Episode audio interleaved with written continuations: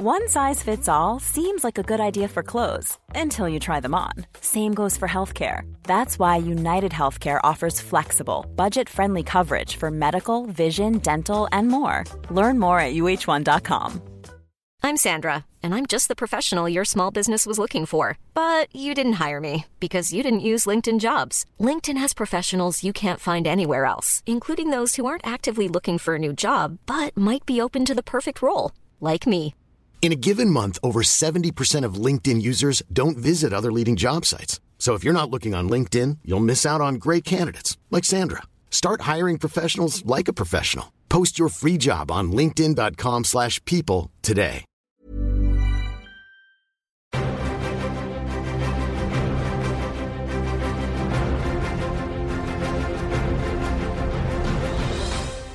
Hello and welcome to Cinematic Universe, the podcast putting the Bam, Biff, and Pow into fortnightly movie chat. I'm your host Joe Cunningham, and joining me are James Hunt. and Reese Williamson. producer Reese. Hi, hello. It's a guestless episode, which means more of more of these dulcet tones. Yeah, th- if you uh, listeners, if you want to hear more of Reese's work, you can listen to a- any of the like last month's worth of these episodes. Reese weaving his magic in the background. If you enjoy the episode and you think, "Oh, this is good," let me tell you, it's it's it was terrible before I edited it, so I've really done a really good job. I've been do, actually doing a really good job. Uh, today we will be discussing uh, 1966's Batman the movie, uh, which I am just now learning was directed by Leslie H. Martinson. But before any of that, I would like to ask James to explain a comic book concept that I just don't understand. um, and so this week, James, apparently there is a character joining the Flash TV show called Impulse. Who is Impulse? Because I hear Impulse is interesting. Uh, it depends what you mean by interesting. so, like, as part of the sort of canon of DC characters, they invented a whole bunch of like young versions of superheroes to to be in what was kind of a new version of the Teen Titans, except they were called Young Justice. And so it was like all a bunch of kid sidekicks. The Tween Titans. Yeah, let's say. Yeah? Yeah. Um, this was in the early 90s. It was 1994, I think. Um, but so they invented Impulse to be like a kid version of the Flash. And he was uh, Barry Allen's grandson and had the same powers as every other version of the Flash. He did later become the Flash for a very short amount of time, but I think I think he only became the Flash because they knew they wanted to kill him off. Although, you know, in comic book tradition, he is now alive again. and so is is he from the future or is is he is his timeline just when Barry is old or what's the deal? Ah, we've hit the limits of my understanding of DC Comics. Definitely, there was a version of him who was from the future, um, but that version died and was replaced by the other version of him. So, Right, okay. There's a, well, what I'm learning is there's lots of versions of the Flash. yeah, yeah. And if and, and probably if there's any character where you're going to borrow from different dimensions and futures and pasts, that's that's the one that you're going to get the most variations of. Yeah, I mean, it's kind of a problem because there was this event called Zero Hour, which changed all of the continuity anyway. Um, so Bart Allen showed up before Zero Hour and then was different after Zero Hour, so I don't know what's real and what's fake with him. Oh wait, he is Bart Allen. Yeah, yeah. Okay.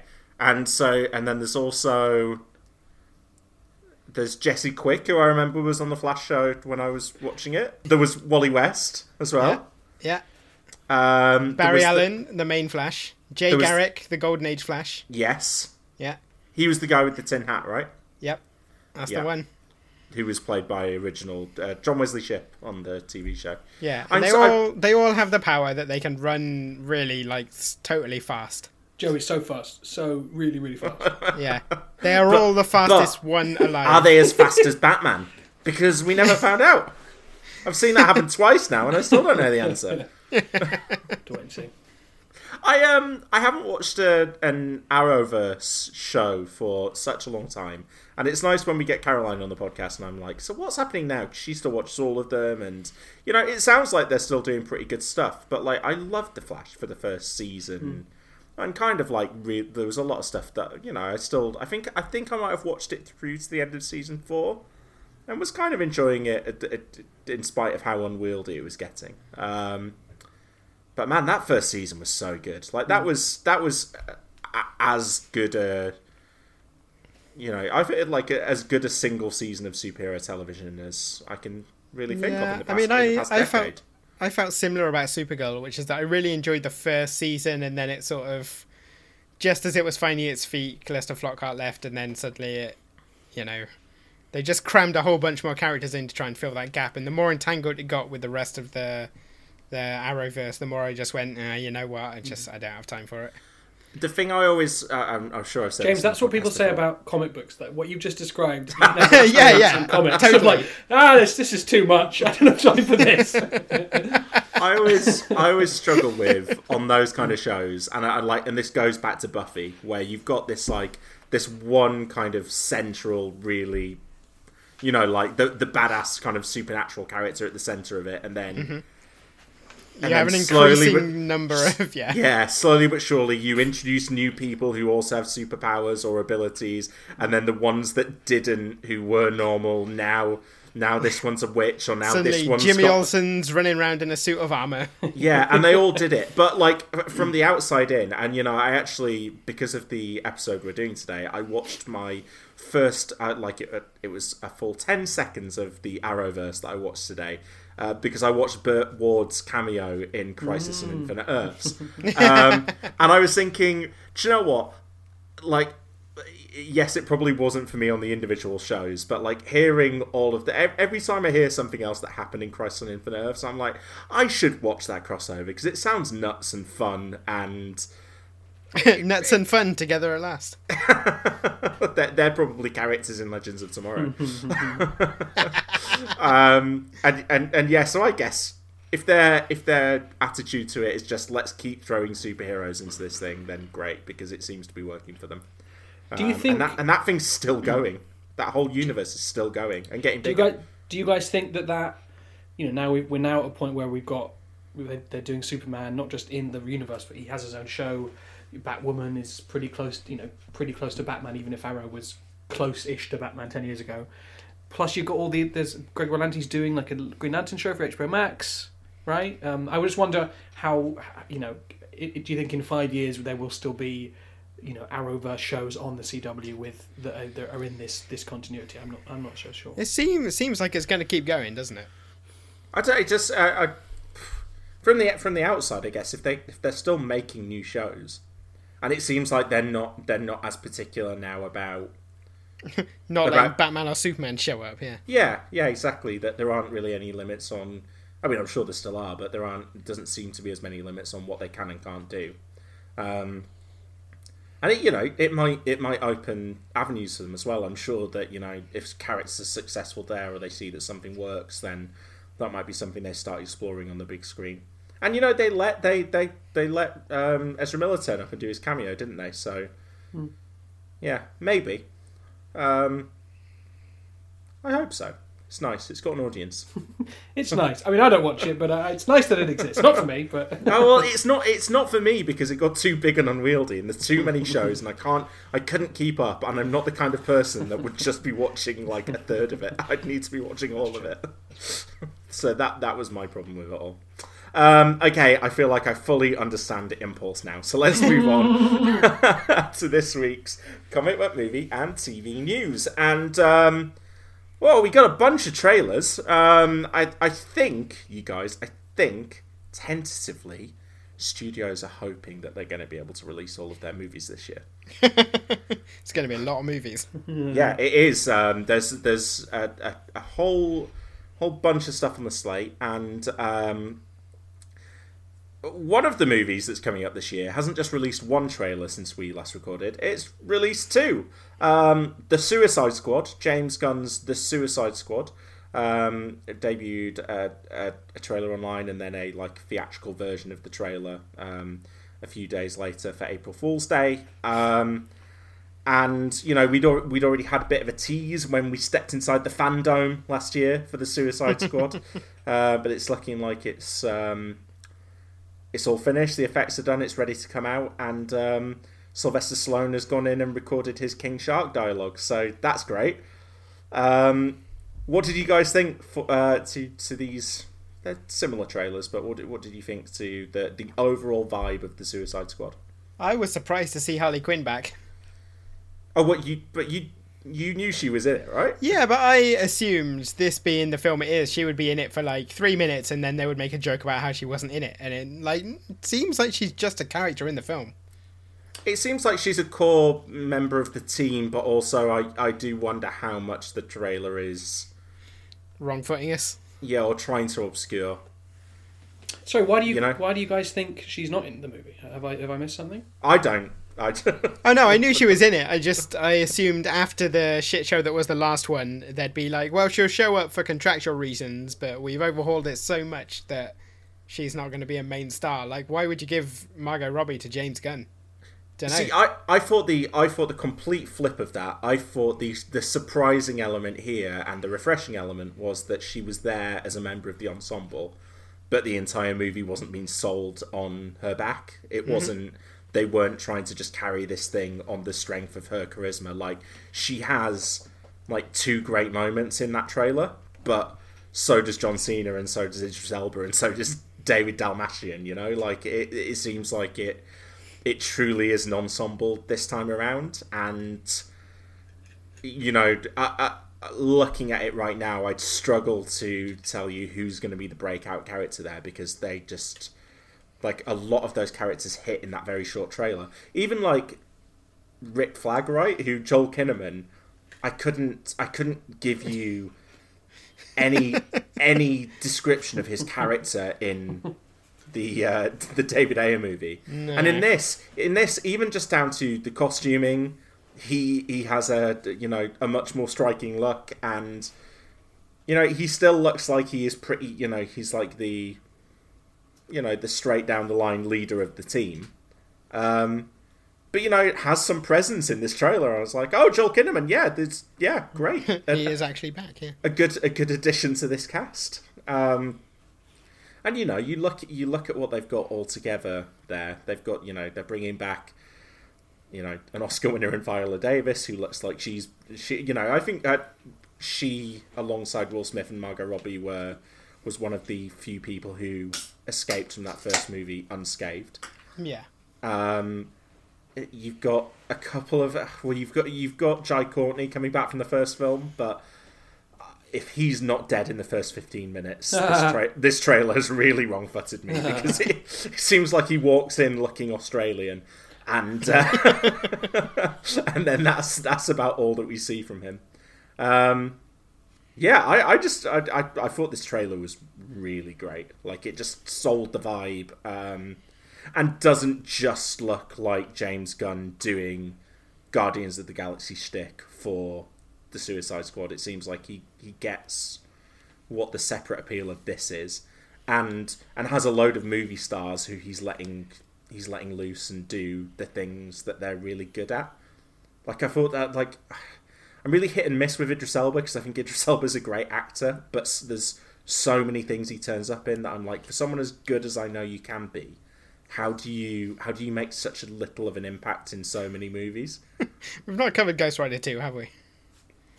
He's He's in Ghost Rider too. forgot he was in it, James. Yeah. Doing a French accent. What? oh God, yeah, Wow. Yeah. one day. One day. One day. One day. I remember seeing the trailer for that film and thinking, "This looks great." Ghost Rider's pissing fire. What's not to like? Nick Ca- Nick Cage is back, and this time he's pissing fire. And then I wa- I watched the movie, and aside from one really weird scene with um, Nick Cage making reference to bees, that that's a slog. Um, but yeah, like, do you know what I mean? The line in this in this trailer where Idris Elba's kicking back in as they're getting the briefing, and he's like, "Jesus Christ." Who are these people that I'm with here? Yeah. And then John Cena, just uh, like I love John Cena. I the the the, the dick sucking line in the first trailer, and then the then the. Uh, Peace, right? Yeah, the peace, line. That's I would, I would, That's a fine I would murder. To what? I, I, there's no, no, no, no limit of men, women, and children I'd murder to achieve really peace. Yeah.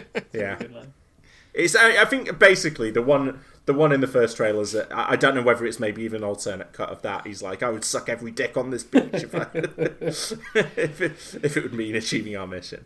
Um, yeah, I'm sold. Are you, are you are you guys as high as I am on this? No, Why, why not? it just for me the tra- all the trailers felt like ever so slightly try hardy. I think I was going to use a phrase that they felt like weirdly both. You know what a Suicide sequel, what a Suicide Squad sequel would try to be, uh, and also what a James Gunn movie was. You know that that that, that the humor and the and the and the look of it, the colors. Um, and in a way, I, I sort of worry that what if you know the, the James Gunn thing? The reason that he's making this is because he makes Guardians, and it's such a it's such a um, breath of fresh air. So different to what you expect. But but the problem now is that we do expect it, and so he comes in doing his thing, and it's it's oh okay yeah I was I was expecting that yeah I was going to say my my big concern about this movie is that it's like, hey, it's James Gunn, but he can do even more of whatever he wants, and you're like, Yeah, is, that is is, that going to result in a lot of bad taste jokes that I don't really want to see? Like, I don't know. Yeah, I, I, I and I've had that sense from you know James Gunn movies prior to Guardians of the Galaxy. Yeah, quite. So like sometimes you're just like ah this this guy maybe does need reining in a little Yeah. bit. And Michael Rooker is in it, and we've got a shark with arms. I'm um, like, yeah, okay, Mm-hmm. okay, You, I mean, you I- can see a scenario where he gets kicked off. got- He gets kicked out of the MCU house, and DC sort of go to him and they say, "We'll, you can do whatever you want, and we'll give you a big budget." And and that isn't what a filmmaker like him needs. And he, yeah. and the, the result is is is a worse film than than even the first than even Guardians Two, which I, I, I don't I don't like Guardians Two much at all. Um, I also think Idris Elba has has not has not been good in any film. and he's bad and makes bad true. choices, and all of us no name, name name a film apart from Molly's Game that he is in is good in. Oh well, you've just taken one off the board straight away. Name a se- name a second one.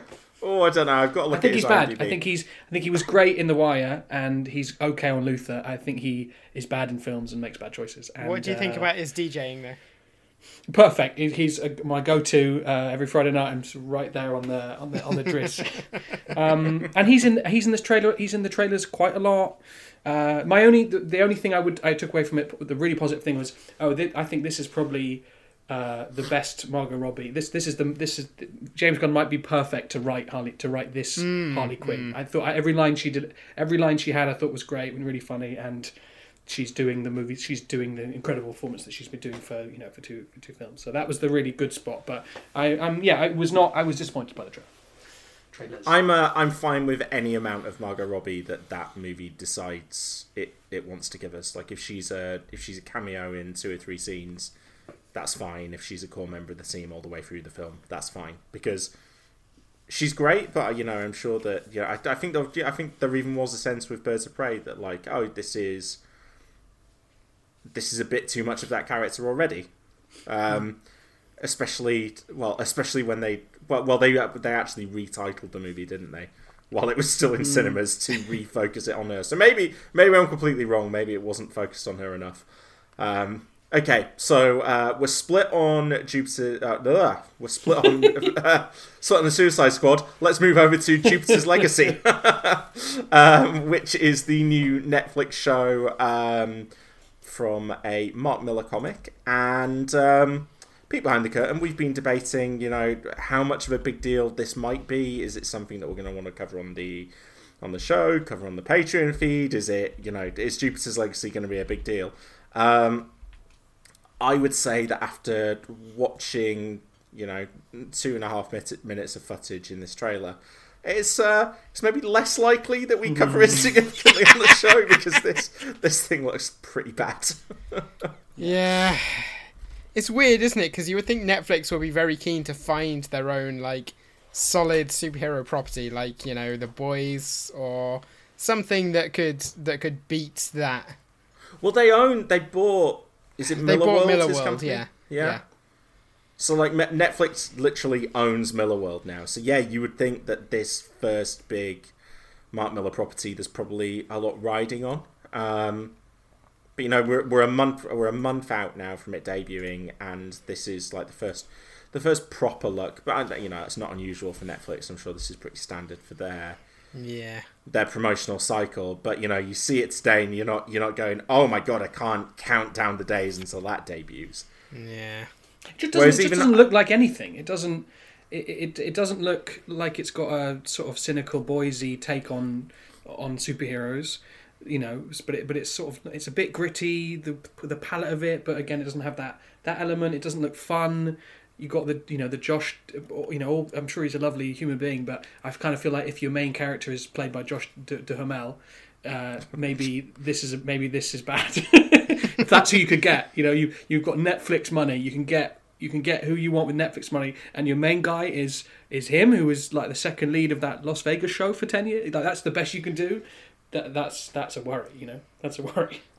I I I like Josh Duhamel generally. Uh, Leslie Bibb is the other parent in this. Um, That was that was less the problem for me. Um, so I mean to set this to set this up slightly, uh, the the log line is. The first generation of superheroes have kept the world safe for nearly a century. Now their children must continue their legendary ideals. They're the first generation of superheroes, but as they pass the torch to their children, tensions are rising and the old rules no longer apply. It's And so- basically Mark Millar doing Kingdom Come. Right, yeah, okay, so that's that's what I was going to ask because that normally tends to be like Mark Millar's like what what if this but a bit more dark and twisted Yeah. uh, and cynical. Um, and yeah, so you've, you've got the old superheroes, you've got the new ones. I, I, you know, there's a nugget there of something interesting of the types of heroes that were idolized decades ago aren't necessarily fit for the for the modern world. Yeah, and it's and- it's done in a very interesting way in Kingdom Come. and then yeah, and so you've got the you've got the kids going, all right, well, if we need to do this, how do we grapple with that legacy, and do we necessarily want to? But you know, watching this trailer, it just looks like the I don't know the kid the the kids presumably are the ones that are going to have to actually carry this show, and they just seem so anonymous. Like this is if if this was back in the old network TV days, this is something that I'd imagine like the CW would pass on, and it would it would it would end up on some obscene yeah like uh, this feels like Krypton level to me. It's reminding me of like No Ordinary Hero or um, The Cape. Just Cape. like budget Yeah. serial numbers Brutal filed off takedown, James. superheroes. Brutal takedown. it's got real the cape energy to it. Oh jeez. Cancel it now. Don't even put it out. That's the that's the end of that show.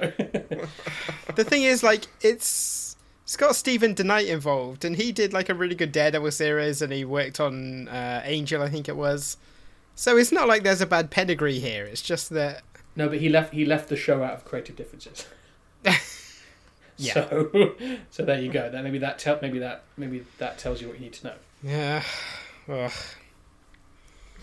Yeah. So um, uh, it, who knows? I think we're we'll probably all give the show a sample when it when it turns up. Yeah, because we've all got Netflix, right? All it's going to cost is our time. Yeah. which I mean, I'm not holding out too much hope. Um, hey, let's talk about a TV show that I'm I'm I'm holding out all of the hope for. It's uh, it's uh, good old pal Loki yeah. over on Disney Plus. Yeah, it's not our pal Loki. It's a different Loki. Oh yeah, that is true. It's a different Loki who hasn't had all the character development of the Loki you like. Oh no, but wait, which was my favorite Loki? I think it was Avengers Loki. I mean, that's my favorite Loki. Yeah, fair. Um, and and that's him. And I, do you know what? It, did he have a lot of character development after that? Yeah, he turned into a good guy and then he sacrificed He turned- himself. He turned into a good guy right at the end. He's always been a good guy. He's What are you always- talking about? He's literally the villain of Avengers. Yeah, I know, but it's always in like in the first Literally. in the first Thor movie. He's just misunderstood. He's just sad that his daddy he thinks his daddy didn't love him, and he finds out that there was some she's adopted, and there's a frost giant, and it it was always in there, James. It, it someone just needed to find a you know a way to find it. Um, maybe this show is going to unite the Lokis as well. You know, maybe Mm-hmm. it will it will kind of Well, it's gonna You know, it's they- gonna have they're gonna Loki meeting meeting his dead self. uh, no, it's going to have Loki kind of uh, combining with his character Mm. development. Let's talk Hey, let's- about this trailer. This Yeah, let's talk about the actual trailer. cool. Yeah. really fucking good. Here's the first thing that I like, right? Instead of Loki's co stars being the 12th lead in Captain Marvel and the 14th lead in Avengers Age of Ultron, they've Or gone. Josh or, or Josh Duhamel. or Josh Instead, Duhamel. we have. they've, they've gone, oh, shall we cast Owen Wilson and Gugu Mbatha-Raw, Hell who yes. are Yeah. who are great. we know Richard E. Grant's going to be in this as well, so that's fun. Um, and it's Loki messing around in time, and the, the the central conflicts in this trailer, although I'm sure this will be broadly from the pilot rather than the full series, seems to be Loki and bureaucracy. um, I got, real, I got real Brazil vibes from the trailer. uh, someone Right, someone mentioned um, Jupiter's Ascending um, on a WhatsApp chain I was on, and I was like, "Oh yeah, yeah, that that scene." There's there's a great bureaucracy scene Hmm. in Jupiter Ascending if anyone's seen that. Um, and yeah, I, I thought this was so fun. The idea Hmm. of this this authority who is policing time, who should be badass time cops, and in, in fact are actually like, no, we need to do the paperwork. And like, it just yeah, it's funny putting the God of Mischief into that scenario, Yeah, yeah, yeah, and yeah. and and I think it's also you know the kind of stuff that we saw in those later MCU movie appearances from Loki, where it's fun to take that character outside of his comfort zone. This guy who is a trickster that's always one step ahead, and go, actually, like, let's let's take that away from you. Like, let's have you cowering in fear next to a Hulk, right? Let's hmm. or let's let's have everyone kind of wise to your tricks, and it just you know, and that and that extends as far as the death scene with Thanos, right? It's like, yeah, no, that your your rope has run out with this kind of stuff. So whilst this isn't the Loki with a massive amount of character development, I kind of it kind of does feel to me like where we got to with this character in the mm. MCU. So it, watching this trailer, I, I don't feel wildly worried that oh, we've lost the past three, four movies of that character. Mm. Because, yeah, like I said, I do genuinely think, like, the whole vibe with the MCU Loki is he's not that bad. He's just kind of a bit of a dick who's acting out. Yeah, I mean, I was being flip. I, I'm Yeah. very happy to see Tom Hiddleston back, and you know, uh, while I think it is a confusing choice, I I don't think it's going to matter long term.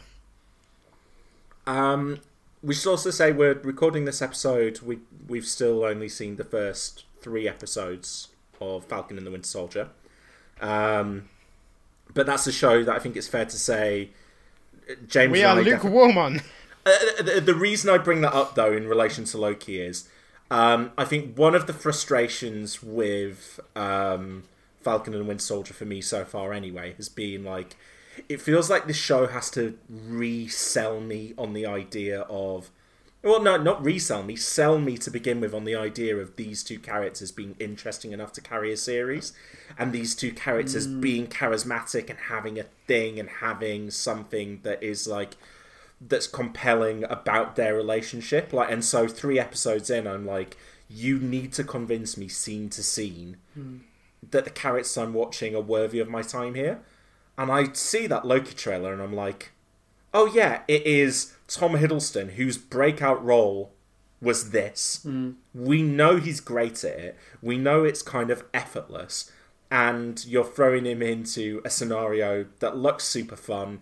The idea seems weird and quirky and genre y the same way that WandaVision was. Um, and yeah, you don't. There's there's you don't need to sell me on a Loki TV show starring Tom Hiddleston. Um, and then There's you, also- you know, yeah, uh, and then you see just in this trailer, here is a brand new character played by Owen Wilson, and straight hmm. away I'm going, yeah, Owen Wilson's shtick works in the MCU. Hmm. His banter works with their style of humor, and straight away I'm going, if this is a series where I followed those two characters as a pair for six episodes, I'm in, and I've not, and I've only just met him. Yeah, I know. I also think, you know, there do, there there doesn't need there didn't need to be more Loki. Hiddleston and Hiddleston doesn't didn't need to come back for this for this at all. So, whereas you know, whereas I think with Mackie and and and, Stan there, uh, they they did feel like that they they did would would want to come back for more. Whereas this this doesn't need to exist. So probably hopefully because it does, it suggests that there's there is something there is something really good here. That The there's thing- a there's a take and someone's come Yeah. in with a pitch that Yeah. works, and we've gone right. Yeah. okay, And the pitch do it. is t- Tom Hiddleston is Doctor Who, and also we have ten times the budget of every single Doctor Who episode every episode. fine, It sh- fine. I, sh- I am contractually obligated to point out here that Tom Hiddleston is too sexy to play Doctor Who. Carry on. the the thing I like about the show is that like WandaVision was really sort of inventive and like genre busting and Falcon and the Winter Soldier feels like it's the MCU trying to do the type of show that I wouldn't have watched anyway. Like a kind of procedural, hmm. you know, homeland style. We're going to stop terrorism but one one guy flies and the other guy has a robot arm. One guy flies like not that much. Like, yeah, not not in two scenes. not in this episode, but he does fly usually. he can fly. He can fly. He chooses not to. Wow, that you re- how, how how how much fun are we having? he can fly. No, not today. No, that's too much today. He can fly though. But um, this this looks like the type of show that even if it didn't star Loki, I would be like, that looks like a lot of fun. I'm gonna watch that. The the scene where they're making him sign the paperwork mm. of Oh, that's a good joke. everything he's ever said, and then he says something, and they print it out and put it on top. Yeah, funny. Like that's so, any scene. That's kind of Douglas Adams like hmm. ridiculous bureaucracy. You know, Kafka esque satire. Hmm. I'm I'm down for it, regardless of whether it's MCU or not. Now I've got an important question for you. Do you think Loki's going to introduce the multiverse? Listen, we see a multiverse on that goddamn screen, right? yeah, kind of. We see branching timelines. Maybe that'll count, maybe not. I don't know. I've been burned before, James.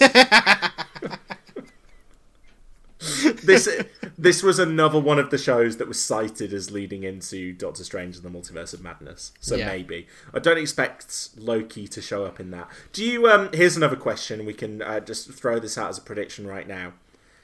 Do you think that this is Tom Hiddleston's um, MCU swan, swan song, song, yeah. in the same way that we are expecting Black Widow will be for for Black Widow? I I almost hope so. Uh, I don't know. There's no point where you couldn't bring that character back and I wouldn't be happy. So I almost don't mind if it is or if it isn't. I I love the idea of this series potentially having different Lokis in it. I know that that's been a rumor that maybe Rich D. Grant is playing a version of Loki, and I know we've we, we we had talked about.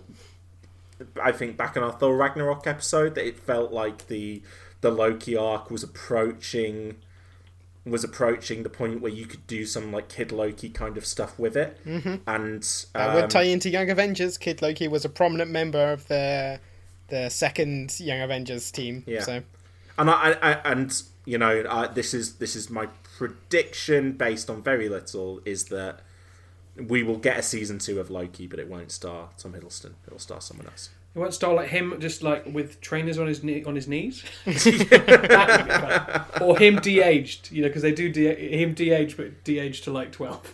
Well, in the in the comics, in the comics, Kid Loki has a crow called Ikol, which is like the old version of Loki. So you could have you could have Tom Hiddleston come back to voice a crow.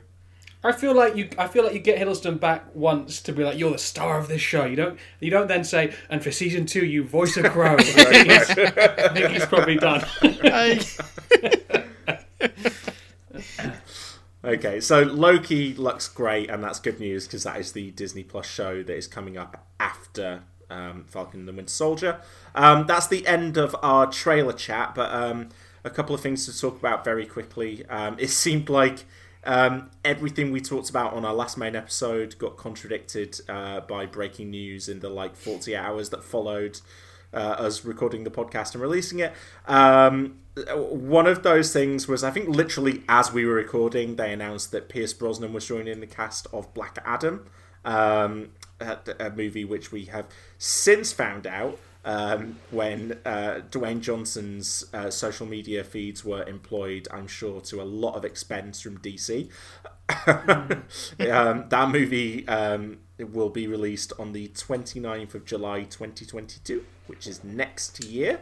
Um, for anyone struggling to keep up with the years, um, date, dates are meaningless now, but that's when it's supposed to come out. Um, they did a big uh, a big takeover during I think it was like one of the ad breaks of March Madness to announce this. Um, and The Rock seems hyped about it. Uh, but yeah, I'm I'm more hyped about the the Pierce Brosnan casting. He's going to be playing Doctor Fate, um, which James, I feel like my kind of my my s- small amount of knowledge on, on Doctor Fate is that he's he's kind of a big deal DC wise. Yeah. Um he's he's like a, a pulp superhero sorcerer type character. Mm-hmm. Um yeah, He's he's been around Strange, right? He's Yeah, DC yeah, he's Strange. DC Doctor With- Strange, with a it that way. helmet. He was a founding member of the JSA. Like, it's a it's a reasonably big deal. He's the kind of character who could carry his own film. And but is he traditionally Pierce Brosnan aged? Uh, You mean twenty five? Yeah. yeah. I mean, not. I would say not as old as Pierce Brosnan is now. Pierce Brosnan, who by the way is looking fantastically old, and by that I mean he's looking old and fantastic. Like, did you guys watch? Did you guys watch Eurovision? No. No. I spent the majority of that movie just wanting to stroke his beard. he's, he's got a very he, he's he's aging very handsomely. Um, But is this is this a bad time to tell you that uh, James? Correct me if I'm wrong, but Doctor Fate in the comics, his costume has a helmet that covers his entire face all the Yeah. time. Yeah, but yeah. but Reese, what if his what if his beard is just wisping out of the bottom? Oh, incredible! Or he, he, sort of, he can't even put his helmet on because his beard is so big. beard is so lush. Yeah, I love it. Yeah, yeah. uh, so I'm I'm uh, I'm excited about Brosnan kind of returning to big budget movies. Um, this, this is a James Bond, of course, in a in a well, I was going to say in a DC villain role, but I guess really he's probably going to be heading up the say, JSA, who are going to be It's like more likely he's the hero and Black Adam's the villain, right? yeah, but fr- but from a flipped perspective, Yeah. which is fun. I'm looking forward to the movie.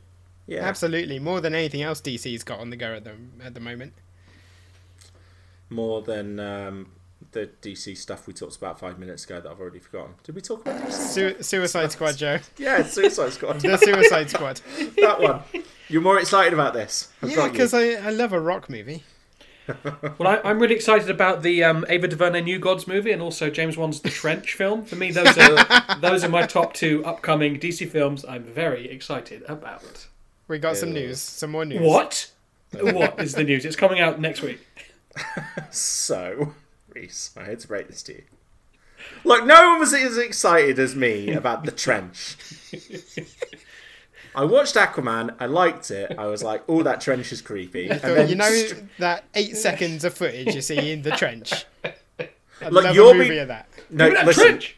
listen. You're being sarcastic. I'm not. I thought that. I thought that the. I thought the trench was genuinely creepy, and I was like, "Oh, that's a that's a really fun, weird idea of let's just do a like a, a- like James Wan has done with his um, Conjuring, Annabelle, Nuns. You know, let's spin off anything that turns up for five seconds in a movie. um, like they they're generally pretty good, and I kind of liked the idea of doing that with a superhero movie of going. When we made this, we actually thought, oh, there's there's some really fun stuff you could do there, and let's just do a horror movie in the middle of the uh, of the DC universe. Um, I was on board for it. Um, I did And you're think still on it board. seemed- It's still coming out, and we're all set for it, right? Yeah, nice. Say, say So the the- news. Say the news. so the trench and New Gods have both been cancelled. Um, or, or I think the way that DC described it was that both of they they weren't moving forward with both of the projects, but that they were kind of like it sounded like they were like saying, but if we ever do do them, it will be with James Wan or it will be with Ava DuVernay. uh, DuVernay. We're not gonna put them on the scrap heap and then pick them up with someone else. And basically said that they didn't want to keep like string. like, I think they said there wasn't space in their upcoming schedule for them, so, uh, so they just went, well, like we're gonna tell you guys it's not happening, so you can go off and do other stuff. And if at some point in the future we decide we're gonna do it, which they're not, Which they're but not, if, yeah. yeah, if at some point in the future they decide they're going to do it, they'll call them back up. I've got to say Um, that that trench movie had the vibes to me of. Do you do you know John Ottman? No, He was You're right, the name rings a bell. John Ottman was the composer and an edit. He's a composer and an editor on the X Men movies, and Okay. the studio let him write a solo Beast movie. what? Yeah. He, he wrote a full Beast X Men movie, and they were like, "Yeah, sure, you know, do the draft, pitch it." There's no zero chance of that ever happening. Was that in the period where they were they were thinking that Origins was going to be a was going to be like a, a franchise because they had Yeah, X Men Origins well, Wolverine, it was- I- X Men Origins Magneto was lined up next to it, and I then think it was Wolverine post. was bad, and it was just didn't do post first class that he wrote it, I think. But um, Oh, okay. it just it struck me as the kind of thing where the studio says, "Yeah, you can do it, just don't talk about it too much." I just I had zero faith that trench movie was ever happening in anyone's mind except James Wan's. But still, it, it, it was James Wan, and that was the reason why it felt like it might move forward. And then Ava DuVernay, like uh, it did, it did really feel like when they brought her in, because you know she talked about in the past having been brought in by Marvel and was talking about doing something for them. Was it Captain Marvel? Maybe she was brought in for. I can't remember to be honest. Sorry, yeah. Uh, and basically deciding that she, you know, she didn't want to work within the creative restrictions that they had, um, and then that she'd been sent over to DC for this New Gods idea. Um, it was kind of a, you know, I think it, I think these movies were announced back in like 2018, maybe. So probably right around when Ava Duva- DuVernay's star was peaking. Although, you know, I don't think she's ever going to be uh, an anonymous filmmaker. Um, but yeah, they, they, they, that was New Gods, Ava DuVernay. I know New Gods doesn't sound like an interesting idea on paper, but if you announce you're making an Ava DuVernay movie, that that was the one of the two that I thought, oh, you probably follow through with that because you've got her in house. Yeah, and they had And Tom, Tom King, King. writing it. Yeah, former And that- CIA analyst Tom King, but that was relevant, right? Because he because he's mis- a DC writer. He wrote uh, Batman and a bunch of other comics. Yeah, but isn't isn't the it wasn't wasn't he announced Mr. just Miracle? after he'd done Yeah. the Mister Miracle series, Yep. and Mister Miracle is one of the new gods. Ah, look at you, Jay. You don't even need me anymore. James, Um, leave the Zoom. well, here's. Can I just pitch it? You know, I'm just trying to think. I'm just thinking. So this has been cancelled, and this had a lot of new, you know, the new gods, new gods characters. Just thinking, is there any recent project which perhaps was setting up some future new gods content in a in an aborted future sequel? But what if that sequel weren't to be quite so aborted, and that's why they cancelled the new gods film? Is that is this Darkseid stuff? Yeah, yeah, yeah. Yeah. Just a just a crazy, just a crazy. Uh, We should we, we should also in in re, in relation to the Snyder cut there was a you know I think that this landed particularly badly on Twitter where a lot of people went hang on so you gave the white dude 70 million dollars to finish a movie that was already released and was bad. And then you've taken the pro- projects off the slate from an Asian American and African American filmmaker for that for you know for their original content for stuff that we haven't seen before. Um, I don't necessarily think that you know any of this is a result of the Snyder Cut in terms of you know they spent the money on the Snyder Cut instead of making the Trench or instead of making New Gods.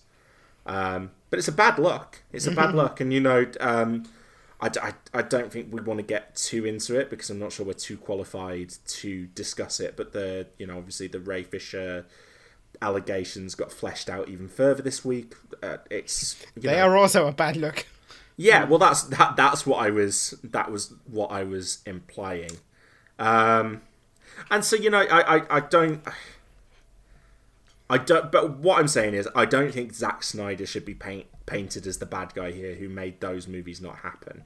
Um, and and uh, but but also equally, Reese, maybe there is something in that that you know, if you do want to, maybe that was a side of the DC universe that you had no plans to do anything with before, and now you go in. Oh well, hang on, maybe, and also yeah, we're we're not going to make this New Gods movie in the next three years, so let's just park it. Mm. So yeah, so the the trench and New Gods aren't happening. The the DC schedule is still kind of all over the place. Um, I kind of love the chaos though. it's nice to have this one very set thing on one side and this absolute carnage on the other because they, you know they, they still no, I, no I, Carnage is October, isn't it? yeah. they asked they asked Venom, "What do you want?" And he said, "Oh, let there be Carnage, Eddie."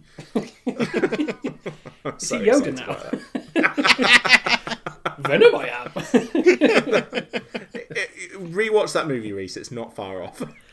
okay, uh, so that was this week's extended comic book movie and TV news segment.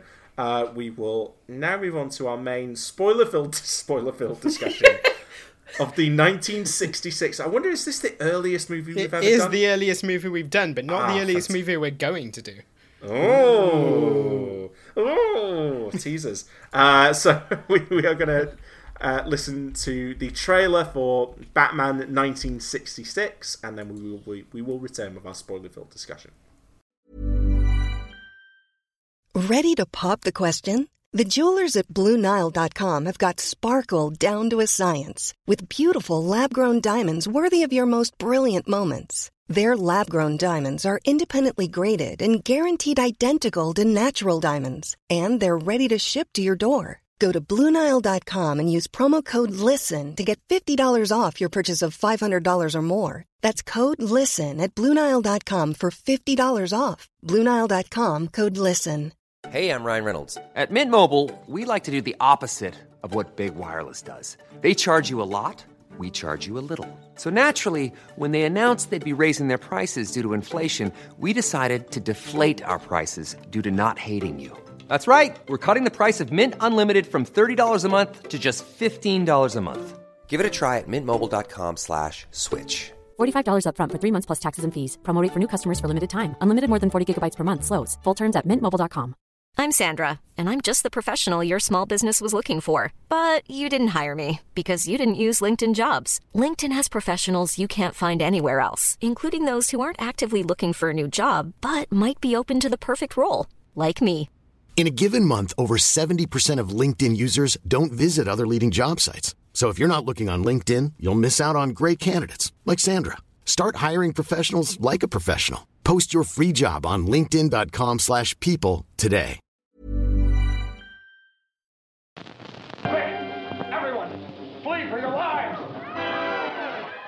Emergency. Batman speaking.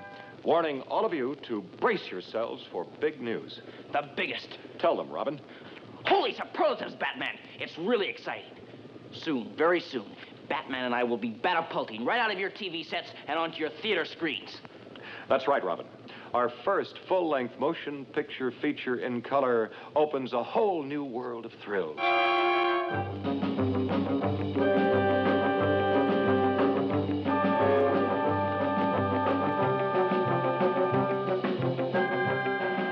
Big screen gives us more space on land, sea, and in the air to challenge the most cataclysmic collection of super criminals ever. Their minimum objective must be the entire world. And here are the dastardly villains the Catwoman, Oh, you're going to see the perfect crime when I get Batman in my claws. the Joker. Have you heard this one? It'll kill you, Batman. the Penguin.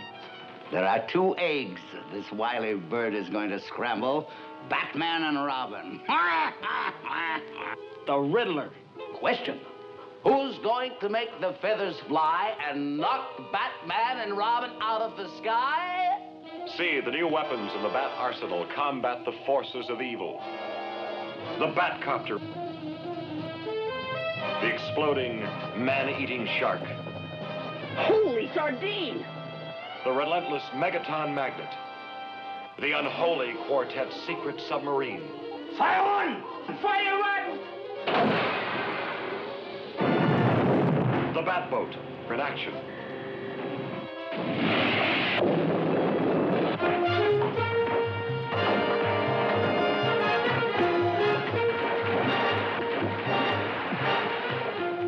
The deadly disintegrator.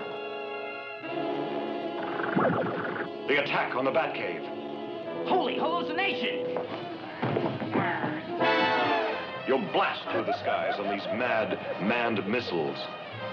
And you'll be with me, Robin, at the Bat Scanner, eavesdropping on Batman's romance. And you'll shudder at the death-dealing Polaris missiles. Brace yourself, Robin.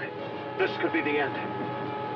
And that's just a sample of the exciting exploits ahead in our first feature motion picture. Holy memoranda, folks. Make a note not to miss it. Good thinking, Robin.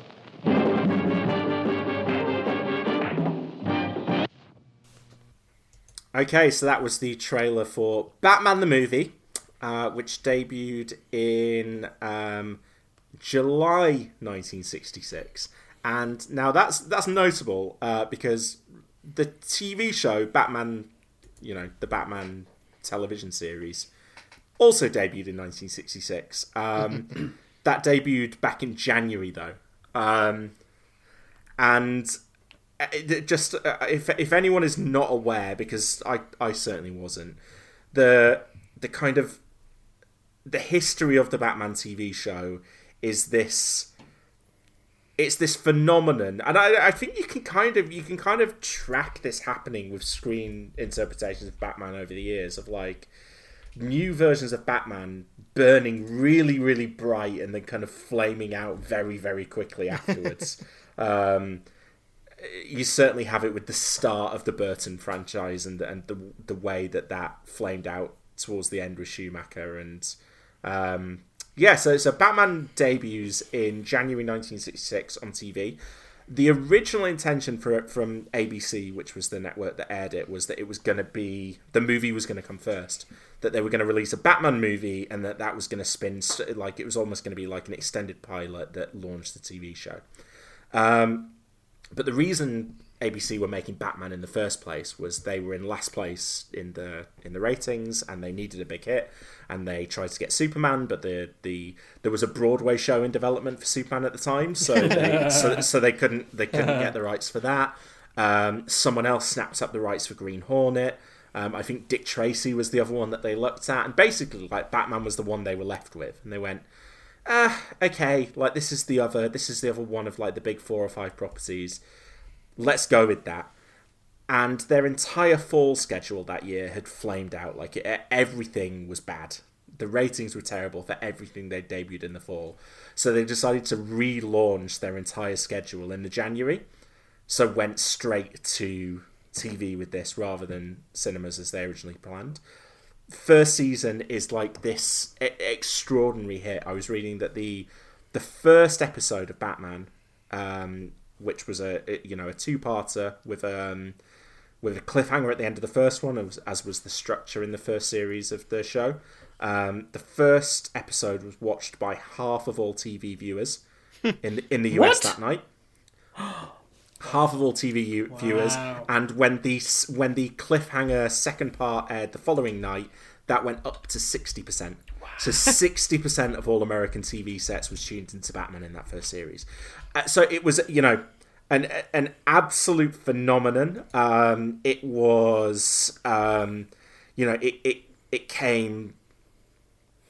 There was already a merch- merchandising line out for it. You know, ABC had put everything behind it. It was one of the most expensive pilots they'd ever done. Um, and and basically it brought this character into the mainstream and we can talk about how comics fans and batman comics fans reacted to that um, I, I, think it's uh, you know i think it's fair to say not kindly Uh, but mainstream audiences had, you know, just fully embraced Batman. Uh, they made 30 something, 34 episodes, I think, in the first series of the show um, that, that aired in 1966. And then this movie then comes out in the summer of 66.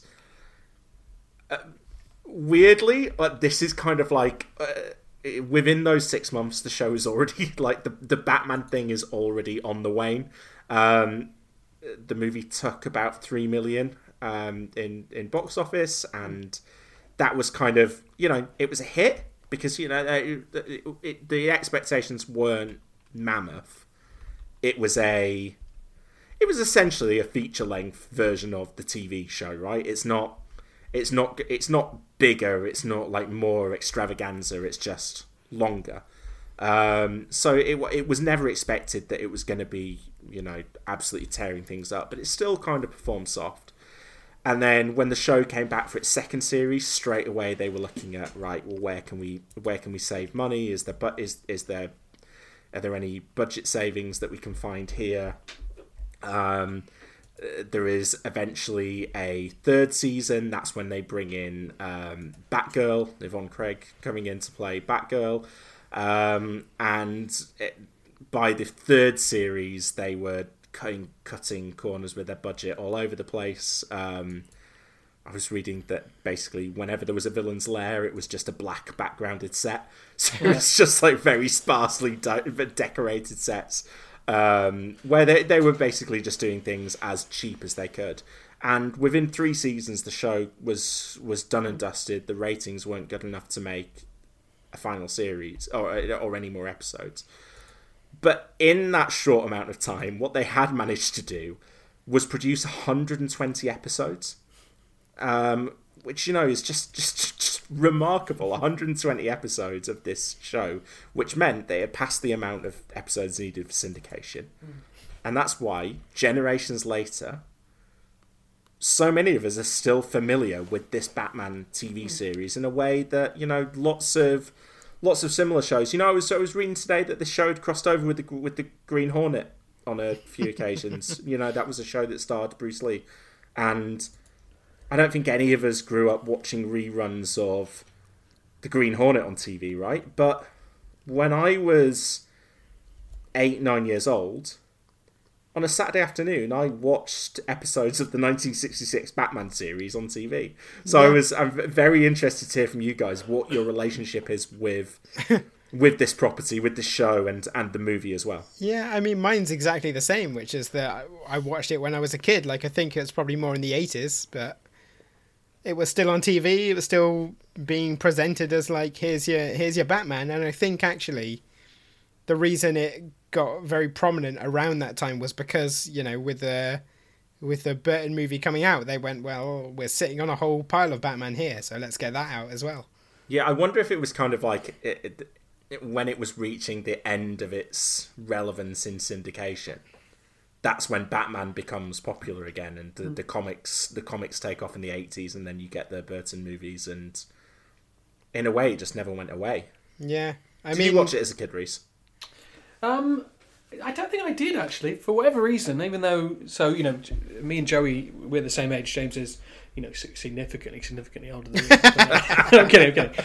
But um, I yeah, I was watching this, watching the movie today, and and feeling like I only had uh, as a reference point to the show, you know, you know that sort of pop culture, what crossed over into pop culture, ha- ha- versus having actually seen episodes of the show when I was a kid. I, I just I don't have a memory of that. Um, for whatever reason, I don't know why. I, I wonder whether maybe, maybe because I was unlike Joey reading comics from quite a young age, but reading Marvel comics, like maybe that was part of it. That I then saw a Batman show on a Saturday afternoon and thought, you know, I'm, that's that, that's not my guy. I've got I've got I'm, I'm reading Spider Man over here. Maybe you're know, watching but... the Spider Man cartoon, yes. uh, Spider Man, yeah, Spider Man TV show. So yeah, I don't, I'm not sure why, but yeah, but this was a lot of this stuff was it wasn't new to me because as you say, it feels like it's it's it's so in the pop culture all these all this all this stuff, but I don't think I'd seen an episode before. I don't think. That is interesting. I See, mean, I I definitely. this would have been one of my earliest exposures to, to superheroes. Yeah, like I would have been watching well. this certainly before I was reading Marvel comics I think maybe this and the Incredible Hulk TV show, the TV movies, um, those Mm. things, they were definitely like my earliest kind of encounter with superheroes in any media. So I'm fairly certain that my first exposure to the idea of Batman at all is my dad telling me a joke when I was probably like five, six years old. um, and I, I can't remember it exactly, but it was something along the lines of, "What does Robin say when he's hungry?" And he says, "Dinner, dinner, dinner, dinner, dinner, dinner, dinner, dinner, Batman." See, the version the version of that joke I know is what does Batman's mum say when it's time, time for Yeah. to come and eat? Yeah. Which, as we know, is in extremely bad taste. Because Batman's parents are dead. that might be the, that might have been the version. I was, try, I was trying to remember it, but I remember at the time being like, "Dad, I don't know who Batman is. Who's Batman? why, why, why, why does he want his dinner? Why, why is she saying it so many times?" Well, to be Um, fair, the middle and- question was, "It was dinner." That's you know that you could that's relatable. Every, you know, Yeah, and we all want okay. our dinner. um, and I remember, and I remember then, uh, you know, being sat in front of the TV and this show coming on and hearing the theme tune and going, "Oh, Dad, it's the the, the thing from the, the dinner from show." The joke. It's the dinner, yeah, it's the yeah, dinner. it's the dinner show, and I and I finally understood it. Um, and you know, I wouldn't I wouldn't say that you know I was hooked to it or I watched it religiously, but I did as a yeah, like probably between the ages of like six and ten, every so often see that Batman was on the TV and go, oh yeah, I'll watch I'll I'll watch that for twenty minutes, or I'll, or, or oh and who's this who's this new villain? Oh, that's the Joker, or that's yeah, that's Mister Freeze, or that's I don't know King Tut, I think. Yeah, King Tut, yeah. yeah. Mr. Um, Freeze was in the show. I can't I can't imagine. He that, was, he was indeed. and played by some like really really interesting actors. Oh, I'm, I'm on the Wikipedia mm-hmm, page. Give me a mm-hmm. second. He was played by George Sanders in the first season, and then he was played by Otto Preminger and Eli Wallach in What? season two. Wow. Like, Wow. what? I mean, all three of those. Holy shit! Goodness me. But that was another like the the show was it was this you know it was this huge pop culture phenomenon that movie actors wanted to come in and play a uh, play a play a villain or do a or, or do a cameo and yeah if you look down the list you've got um, Vincent Price played Egghead Wow. and Cliff Cliff Robertson played Shame Just um, Burgess Meredith being the penguin. Yeah. yeah yeah So what you're saying And is this Baxter. this is a show that wouldn't get the equivalent of the Josh Duhamel of the time. That- that They could, could have gotten a lot better than that. I hear you. I hear you. that is yeah that's that's absolutely fair um and and yeah so I, I i grew up watching it and then i seem to remember when i was a little bit older it turning up on like itv3 or 4 or some some one of those free freeview channels rediscovering it a little bit there um and then james is it fair to say that kind of after having been like i think you know, I liked it. I think the other thing I would associate it with it, by the way, after after referencing this show on our WandaVision episode, that in Britain, I think it's hard to think of the Batman TV show without thinking of Only Fools and Horses a little bit as well. Yeah, like that indeed. that episode is so iconic. It might even be the same episode, but that that episode's so iconic, and that moment is so iconic with them running down the street and that music playing. Mhm. Um, that yeah, it's it's one of those pop culture touchstones that I think everyone, you know, even if even Reese, if you di- as, as you say, if you didn't grow up watching it, you're probably aware of Adam West and the campiness and bat repellent, shark shark repellent bat spray and and all of that kind of silliness. Well, that like the reason it turned up in Only Fools and Horses is because it was so ubiquitous within as a pop Mm. cultural reference point. Like, there's not a lot that turns up in that way. and it uh, it, it kind of reminds me a bit of um, of Star Trek, James. Yeah, in that, yeah. that another show that kind of you know had this kind of you know three year run in the '60s. In fact, I'm sure they were probably on at the same time. Mhm. Um, 66 to 69 was the original Star Trek. yeah, so there we go. They, they almost almost perfectly overlap, and and that was a show that kind of got reclaimed by the by the movie series and by the passion of fans. I think the well, and the- again, and found its audience in syndication. Yes, but but I, I guess probably the the difference between Star Trek and Batman, Batman was big straight away. Yeah. Well, no, it's more that is more that Star Trek's fans loved it. Like those, you know, uh, you can you can draw lines between those fans and the fans today who are petitioning to restore the Snyderverse. Right? like the fans who are trying to get Discovery cancelled. but but you know you know like Star Trek had a nutty committed fan base who who you know petitioned to get a, a U.S. space shuttle called the Enterprise and and and succeeded. I've seen yeah, it and cared and cared about that show enough that there was sufficient. You know, they thought there was sufficient interest out there to rekindle it. Mm-hmm. Whereas Batman was this huge, broad pop culture phenomenon, but Batman fans hated it. They hated it and like and, and hated it's it. Not, it's not like DC fans to not have a sense of humor, is it? um, I was also so I should I should cite this. Um, I was reading uh, or re-listening to Glenn Weldon's book on Batman, which uh, I listened to ages ago, and I'm, I, I will cite the title of it before the end of this episode because I don't have it directly in front of me. Um, but Glenn Weldon, uh, it's called um, The Cape Crusader: Batman and the Rise of Nerd Culture. It's mm-hmm. fantastic. Mm-hmm. It's on. Uh, I would, in fact, I I listened to the audiobook on Audible, and I would recommend any of our listeners pick it up. He kind of tracks. Batman from you know his creation in comics through to uh, you know just about the modern day um, and how it's always had this interesting relationship with with fandom and what people think is right and wrong about this character that has been interpreted in these vastly different ways over the years. Mm-hmm. Um, but he was talking particularly about the show kind of turns up at the at the perfect time where you've suddenly got this these kind of two stratas of fans. You've got the fans who are reading comics now, who are like young comics readers who just yeah. all they care about is the comic they're picking up that week and they might have watched the Batman TV show and gone, yeah, okay, that's fine. But then you had this other crowd who were almost like the the early comics historians who were like, well, this this character is now 20, 20 something years old, and I've I've been reading him since I was uh, since I was uh, ten or eleven, and I'm now thirty, and um, these are the things that you can and can't do with Batman, and you, and Batman should be taken seriously.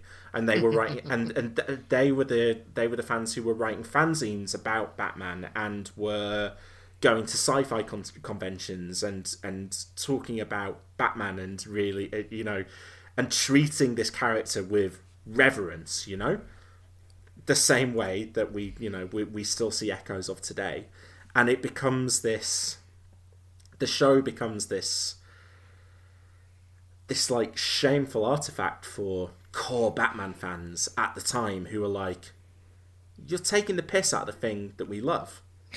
What is this? What is this campy monstrosity?" Because uh, my, I was struck watching it. I think in my memory, it was it, it, it's it's in hindsight it's campy and silly, but at the time it's it's made as a quote unquote serious but low budget TV version of this character. However, watching the movie today, um, and you know maybe I'm wrong, and what makes it this fascinatingly different adaptation from I can't think of another comics adaptation that is this, but it does it takes the source material which is I'm not saying that Batman is is or Batman especially in the in the 60s the comic was a serious you know a grown up comic for adults, but I think it probably was taking itself on some level seriously and the the show or the movie that I've watched today is it is making fun of Batman, and and that's different. You know, that's if you think you know all the different tones of things that we have. You know, we have now the MCU a bit lighter, Snyder a bit darker. I think across that spectrum that they are all those all those adaptations are on some level treating the the the, the, the characters sort of seriously with different you know and it's like oh well if you're if it's a Guardians movie the, the characters make more jokes and if it's a Snyder movie the characters don't make jokes whereas this is it is making fun of Batman and and, and I can't think of another and it's just fascinating to think that that I, I get it I get if you're 1966 and you like Batman and you don't you, you understand it's for kids it's a comic but you like Batman and then this show comes out and, and, and it's making fun of Batman. It, it, it is, isn't it? Or have I read that? I wrong? mean, it uh, it's tough, right? Because it is. It's making fun of Batman, but within the tradition of camp, right? So the whole point of camp is to like flip reverential stuff and and be flippant about it. So in a way, it's kind of inherent to the idea of making a uh, sort of absurdist sitcom version of Batman Hmm. that they are deliberately saying like, here is a thing people respect, and we're you know messing with it. it it's got that built-in reverence. In So- that we wouldn't be making fun of this if it wasn't good, right? They so the the, the show was uh, created by a guy called uh, William Dozier, and it was developed by a guy called well, they went on to do a lot of other stuff, but um, by Lorenzo Semple Jr. And they would adamantly say that that the show wasn't a parody, it wasn't satire. That in fact, what it was doing was it was taking Batman very seriously. It was taking it was taking basically the TV format and going right. Well, how do we do Batman on TV? Hmm. well, what we've got in in superhero comics of the time is this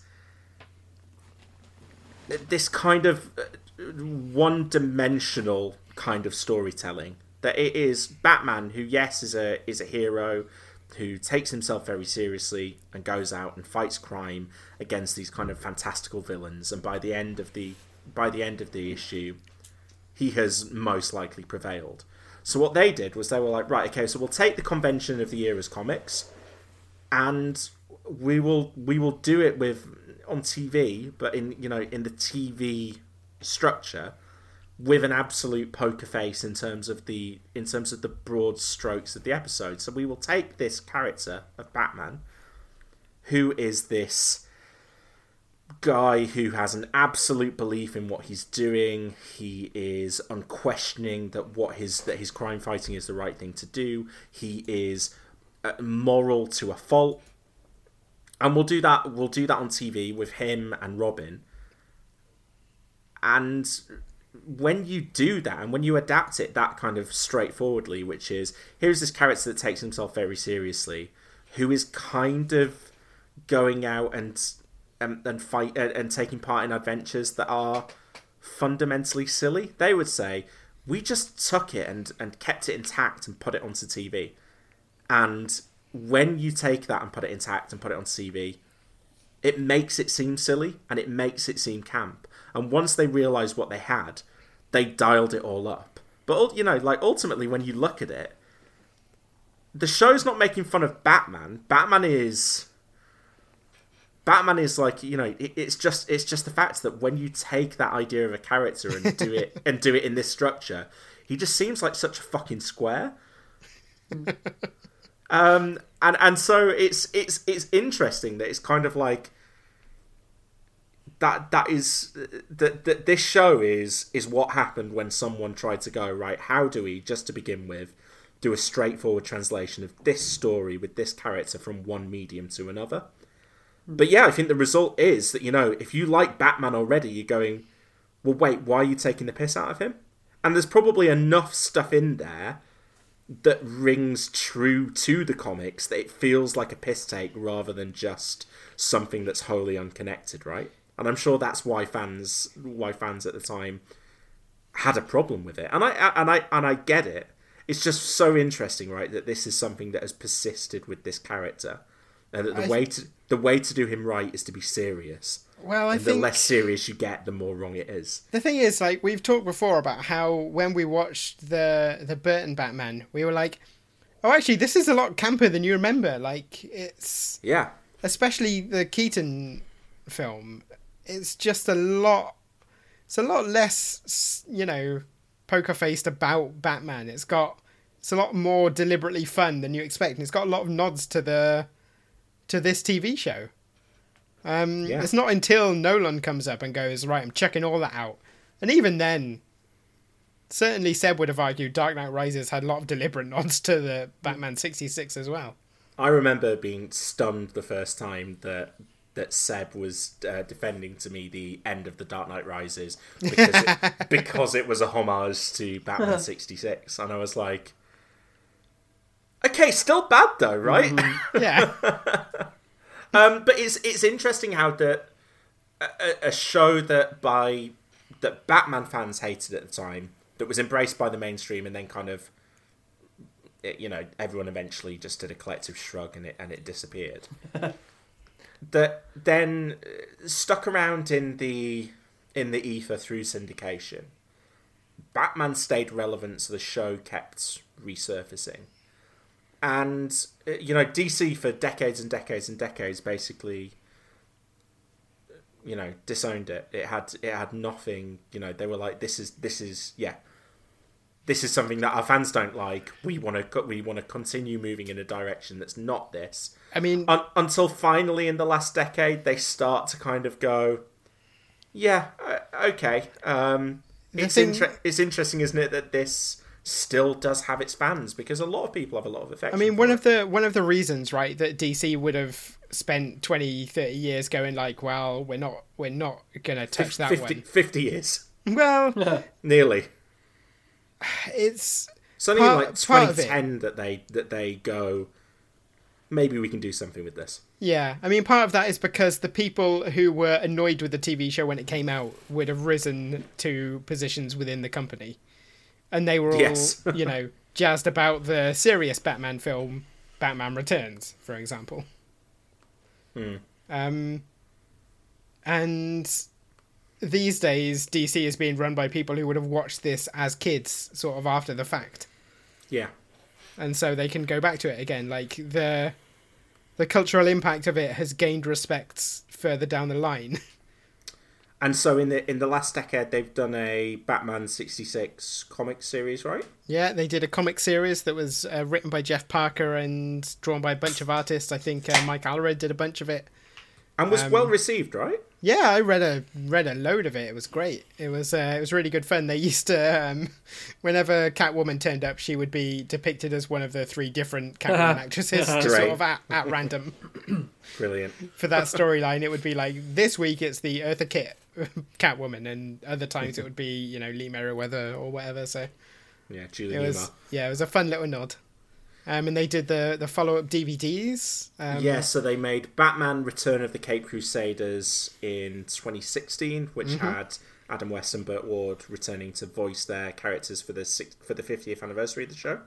Yeah. Um, in fact, I'm just reading there that Julie Newmar was in that as well. Mhm. I haven't seen either of these. Um, and then they made a second one, which was called Batman versus Two Face. Yeah. and that uh, William Shatner was in playing yeah, William, Two Face. William Shatner voices Two Face, which is fantastic. Um, Adam West sadly passed before it was released, um, but uh, interesting. Like Two Face was a character that they were never able to do in the TV series because I think it was probably a Bit gruesome for yeah, the tone they were grues- going for. Yeah. yeah. I'm sure they could have done a silly version of it, but maybe maybe it wouldn't have been passed. Um, but yeah, so they they made that in 2017 as well. So it's it's um yeah, pro- and, and as I said, and then Burt Ward had a cameo in Crisis on Infinite Earths, which um, you can watch that like 10 seconds on YouTube, and it's fun. He's wearing a bright Hmm. red and yellow jumper that you're like, oh, a Robin. I have to say, spe- so speaking of the two, you know, of, of Burt Ward and Adam West, Adam West in this I thought was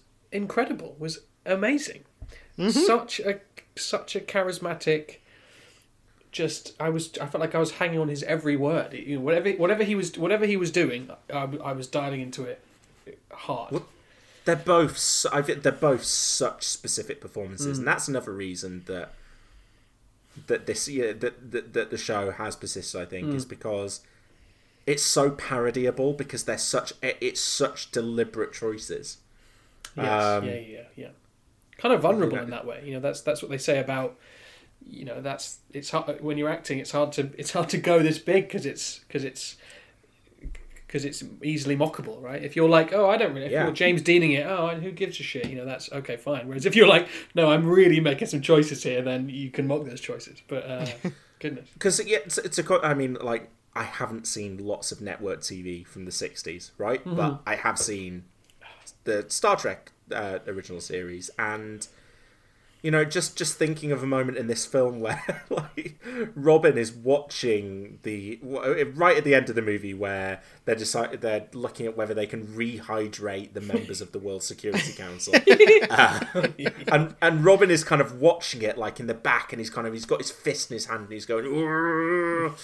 and it, it's that that's not something that uh, Star Trek is a heightened show that has Mm. silliness at times. Um, you know, I'm sure I had. A, uh, in fact, you know, I'm pretty sure Lee Meriwether turns up in um, in Star Trek uh, on, at least one occasion, and I'm sure they shared various different guest stars and actors, given that they're both kind of like genre TV shows of of the same time.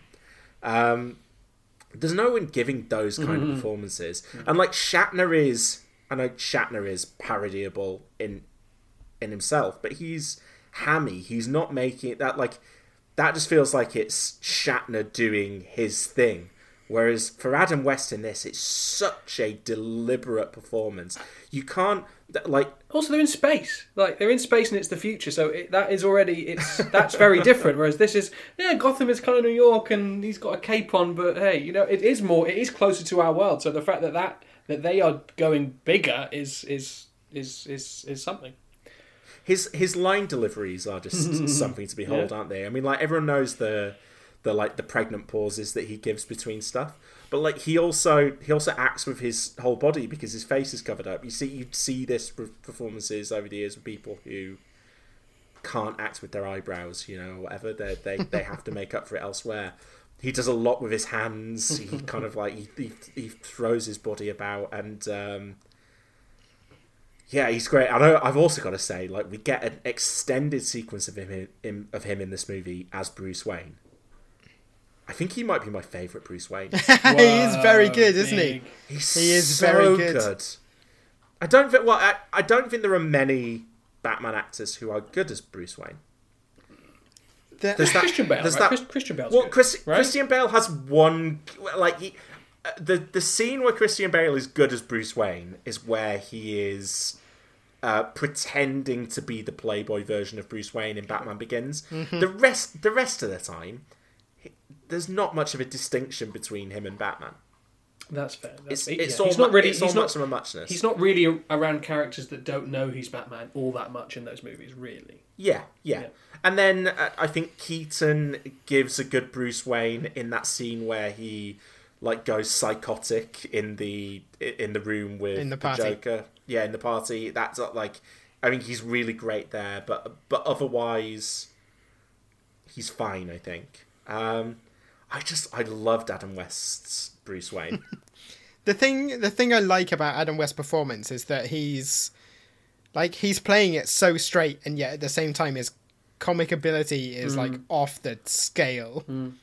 Like he he just really- knows exactly how long every pause should be and every gesture. Mm. Like he's just so funny consistently. It takes so much work to be to be that like humor free. That bit in the middle, He, um, the bit in the middle where he keeps on thinking, he keeps on not realizing that Catwoman is, is Kit Kat.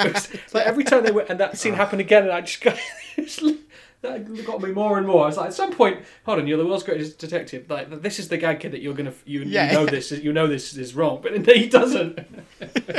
Kit Kat, Kit Kat, where are you? So fun. that's that's that's a better Adam West than I gave last week.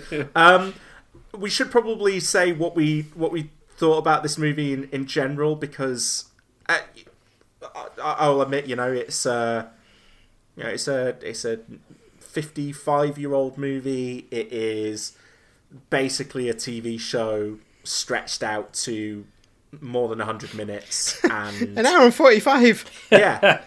And, and and the plot An- is an hour and 45 it is too minutes. long though. It, it, it is It's too, too long. By, it's by too half. long. Yeah. The plot is nonsense, and it's a it's a lot of you know it's a lot of the same kind of shtick Mm. over and over again, padded out to an hour forty five. It sort of it But- feels it feels like it was designed to be chopped up into you know four or five episodes. Because Yeah. I I love it, right? I just I don't want to watch all of it at once.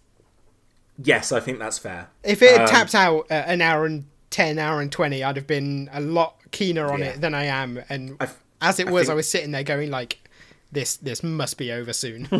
I think And it that's kind wasn't. of what it what what it needed to be. But Yeah. I'm imagining at the time they're probably thinking it needs to be longer than two hours of television. So Yeah. it need, it needs to surpass ninety minutes. Otherwise, people are just going to go, "Well, why am I why am I heading to a theater to watch this?" Mhm. Um, but yeah, I, I've got to say, like, in, in spite of that, this film's a hoot. Like, it's it's so much fun. It's so silly, and you know, I don't think I am ever going to go back and you know watch episode after episode of the Batman TV series. I don't think I'm going to sit down and watch all 120 of those.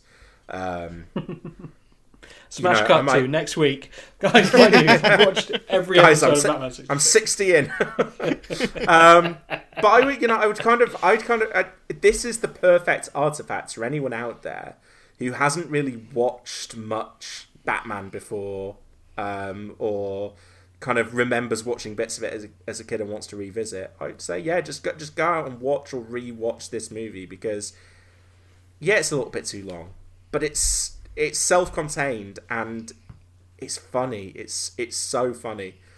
Uh, you're, you're completely right. The stuff, the stuff in the middle with like it, the, sh- it, it just it it knows what it's doing at all times. Like there's a moment where Burgess Meredith walks on screen and he is playing this kind like he's pretending not to be Name the Colonel penguin. Schmidl, what's his name? Something. something Yeah. It's got a funny name. Uh, uh, Commodore Schmidlap. so he walks. He walks and say, "Oh, hello, fellows. I'm Commodore Schmidlap." Quack, quack. And then Bat, and then Batman turns to Robin, and Robin's like, uh, "He's like, is this guy kidding?" And Batman like, "Yes, it's cle- it's clearly the Penguin." And you're like, "Okay, Batman knows it's the Penguin, but also we've we're spending the entire movie of him not knowing that, Cat- that Catwoman is disguising herself as someone called Kit Kat, and like- and it's in, in any particular scene you're like. I don't know what the lay of the land is going to be here until Batman and Robin deliberately lay it out to me, because that like Right, they will right. they will explain the level of joke at any time, Hmm. and like there's a great running gag in this with the Riddler's riddles, which I should say a lot of this movie is water based. Uh, the, the, the, the, the, the, well, let's let's if anyone hasn't seen this, the plot of the movie is Batman and Robin are hot on the heels of, as it transpires, Penguin, Catwoman, Riddler, and Joker, and I kind of would say in that order of importance. Yeah. Like this is, yes, it's a four. That, that that's the kind of the appeal of the movie, right? It's like we've got four of the biggest villains all here at once really it's it's Penguin and Catwoman, and then uh, Cesar Romero and Frank Gorshin are, are kind of there in the background as es- essentially lackeys in fun costumes. Um, but yeah, so they're they're on the they're on the trail of these guys because they're gonna do something evil, and Batman and Robin are on the trail of them and know that they're gonna do something evil because Riddler keeps telling them. well, Riddler, Riddler keeps telling them, but they decode it at the start, so every, everyone has probably heard of the, the is aware of the opening sequence here where Batman fights a shark. So I, but can I just, but before that even happens, uh, this bit I thought, oh, okay, I, what the hell is this movie going to be? The, uh, uh, uh, Thirty seconds in, when they go, they go into Wayne Manor, or I guess it's Wayne Manor, and they pass this like old couple that are just on the on the grass. They just go in. Who are those? Who are those people? One of the, one of them is Alfred, and the other one is a character who was created for the TV show. Ah, okay, fair enough. Okay, Who she was added? She's like uh, one of their aunts. I forget her name, okay, okay. but she's an aunt who was put in the TV show famously to make it clear that the characters were not gay because they were living with a Okay. woman. Yeah. okay. That's funny. Um, so yeah, they, they they get the they get a tip that Commodore Schmidlap is in danger. So they they go out on the Batcopter to rescue him. This movie has the Batmobile, the Batboat, and and the, The thing- Batcopter. The thing I like about that is they they go to Wayne Manor. They go into the Batcave, get changed, get in the Batmobile. And they in the call it ahead, Batmobile, they drive to the airport where Yes. the Batcopter is waiting. They do the same thing for the Batboat later in the episode. There's a there's a full sequence in the Batmobile just to get to the Batboat. and and you know another thing that this movie retains from the series is that everything is labeled and everything is a bat something, and like and and. eh, there to the point e- of actual absurdity. Yes, Oh, yeah. Like a- again, the, the the movie knows what it's doing. Um, so yeah, they they go off in the bo- Batcopter. Batman descends the Bat Ladder, Which has a little label at the bottom of the ladder, right, that says Bat Bat Ladder. Ladder. Great, Yeah. great. Um, he lands on the yacht, but then the yacht disappears underneath him, and a shark jumps up and bites him on the leg. So Batman is punching this rubber shark that's on his leg, and uh, Robin presumably says, "Holy great white Batman, what do we do?" And then he's like, "Well, get the get the bat rep- the shark repellent bat spray," which he does, and Robin climbs down and hands it to him and then he sprays the shark, which falls down into the water and explodes. and they go back to, and I, I can't remember this exactly, but they go back to. Um, they meet Commissioner Gordon, and, there's, there's, a press, the, there's like a press conference with the. there's a press conference where they get questioned about Sure. what they did. Um, and there's also there's the Irish character James. I can't remember who's that. Uh, Chief Chief O'Hara. Chief O'Hara, of course, yeah. Yeah, and Chief O'Hara is a you know another character from the TV series, um, and they're they're all discussing it together, and they're going, well, so there was a shark, and um, and and uh, and then there was uh, there was a boat that disappeared, and what does that? And they just they kind of decode it in the silliest possible way to go, well, who would do something like that? It's it's Oh no, the bad one a- is that, that we were in, we were at sea, sea, Catwoman. Like what? What? Yes, yes. That's the level of deduction that they go through. Yeah. But yeah, as we said earlier, because West and Ward treat it so, because they play it so seriously. Like, yes, of course, that is a normal thing to think in this situation. that is how we solve crimes. Um, it works and is funny. Uh, so yeah, they they deduce that those are the four villains. Um, and are kind of on their trail for this movie, and then they, they kind of need to figure out why the yacht disappeared.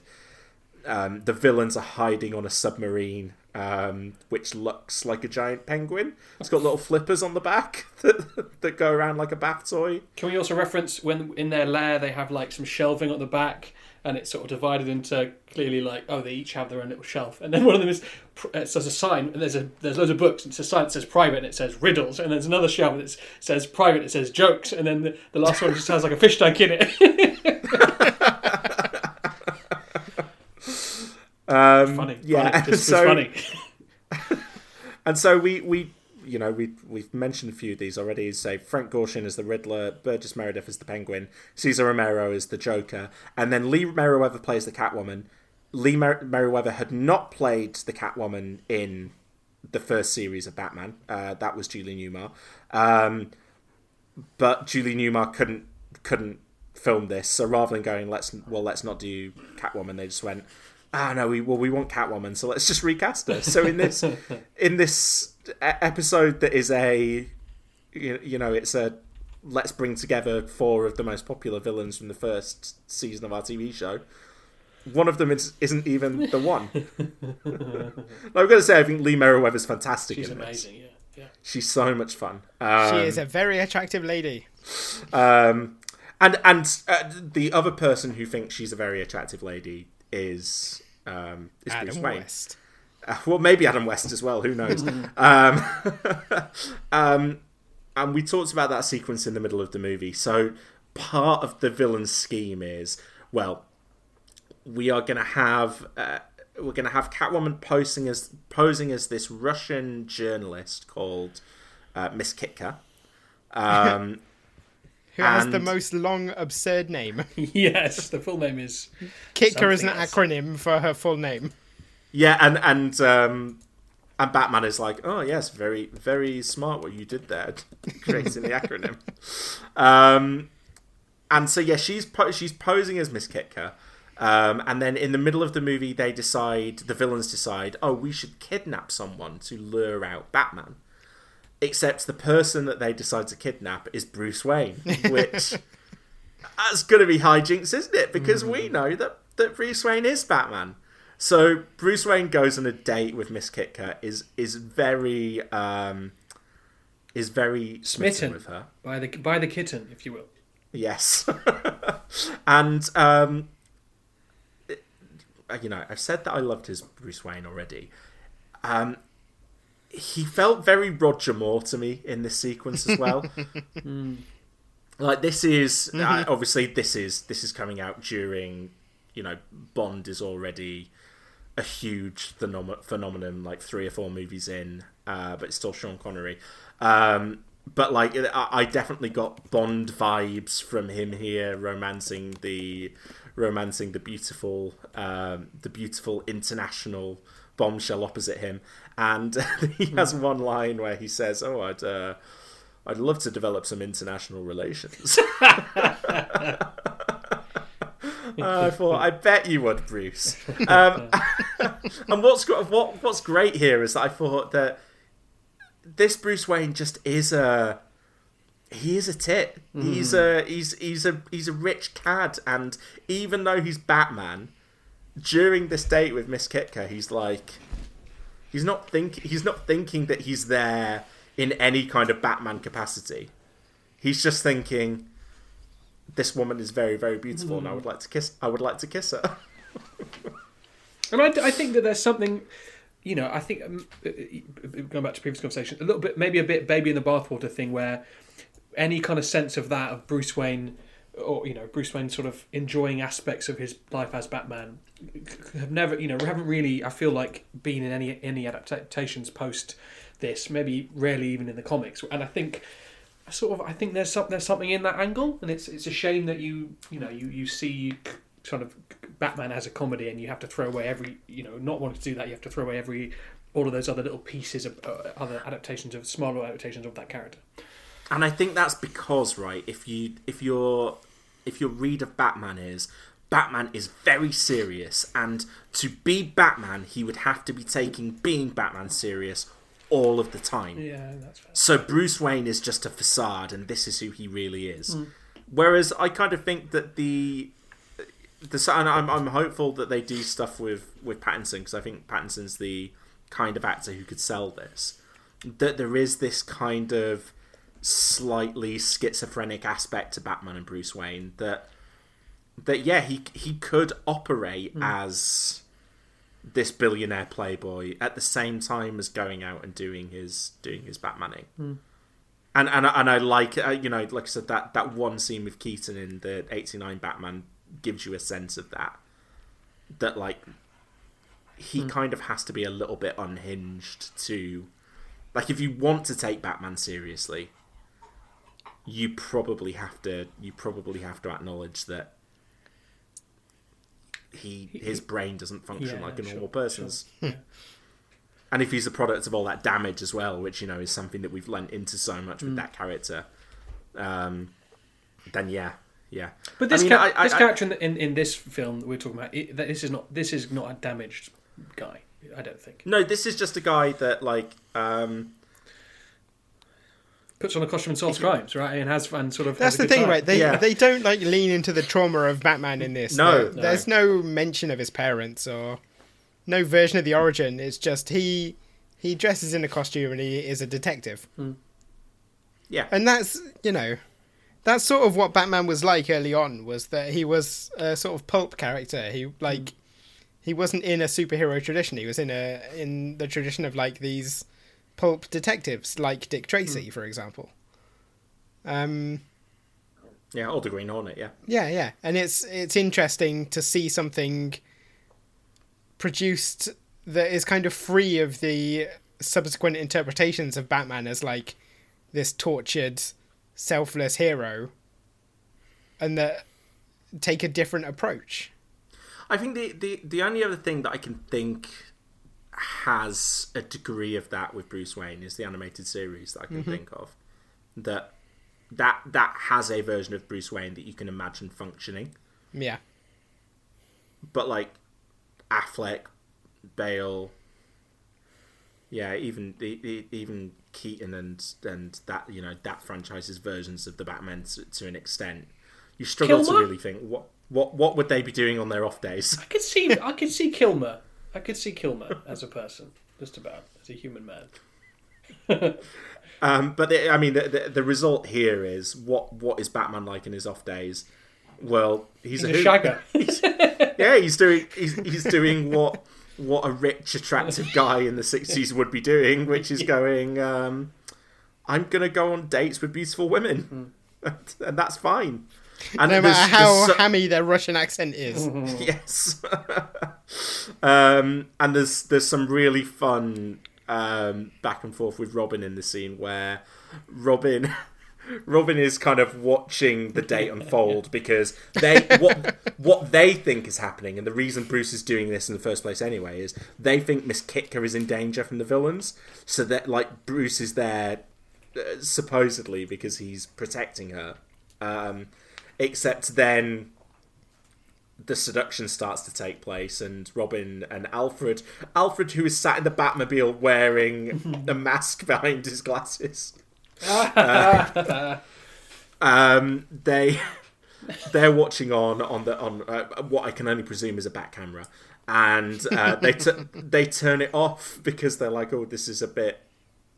This is a bit of an this is a bit of an invasion. Alfred is very reluctant to turn it off, as I remi- as I remember. Robin's like, we shouldn't be watching this, and Alfred's going, "Yeah, I, su- I suppose, I suppose we shouldn't be. and then even towards the end, Robin's like, I suppose we should just take a quick peek, Yeah. just to make sure what's going on. um, and when they take a quick peek, they find out that um, lots of the, the the goons have turned up, and Bruce Wayne has been kidnapped. Um, he, st- he still thinks with Miss Kitka. There's uh, a wonderful moment in this scene with Lee Meriwether where she is kind of like watching on and she kind of goes like and gets her claws out as if Yeah. she wants to get involved in a fight and then remembers, oh no, I'm supposed to be Miss Kitka and stuff. Just earlier on, my favourite bit with that character is one of the um, Penguins guys says, oh, "Hi, Catwoman," and she goes, "I thought I told you never to use my real name." yes. it's beautiful. Um, so the the villains, their their actual plot in this movie is that they, yeah, they want to, they want to, they want to dehydrate the the members the members of the world the United World Organi- Organization Security Council. So you know the UN, um, and they test this out on some guinea pigs um, who have jumpers that say GP1, GP2, GP3, GP4, and GP5 on them. Um, they all get turned into grey dust, and when they do get rehydrated inside the Batcave, they've been rehydrated with the wrong type of water, so they immediately explode.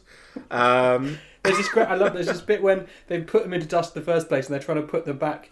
I think Penguin's like we put them back very carefully into the bags, and then you just see Catwoman's like sort of slightly just- messily.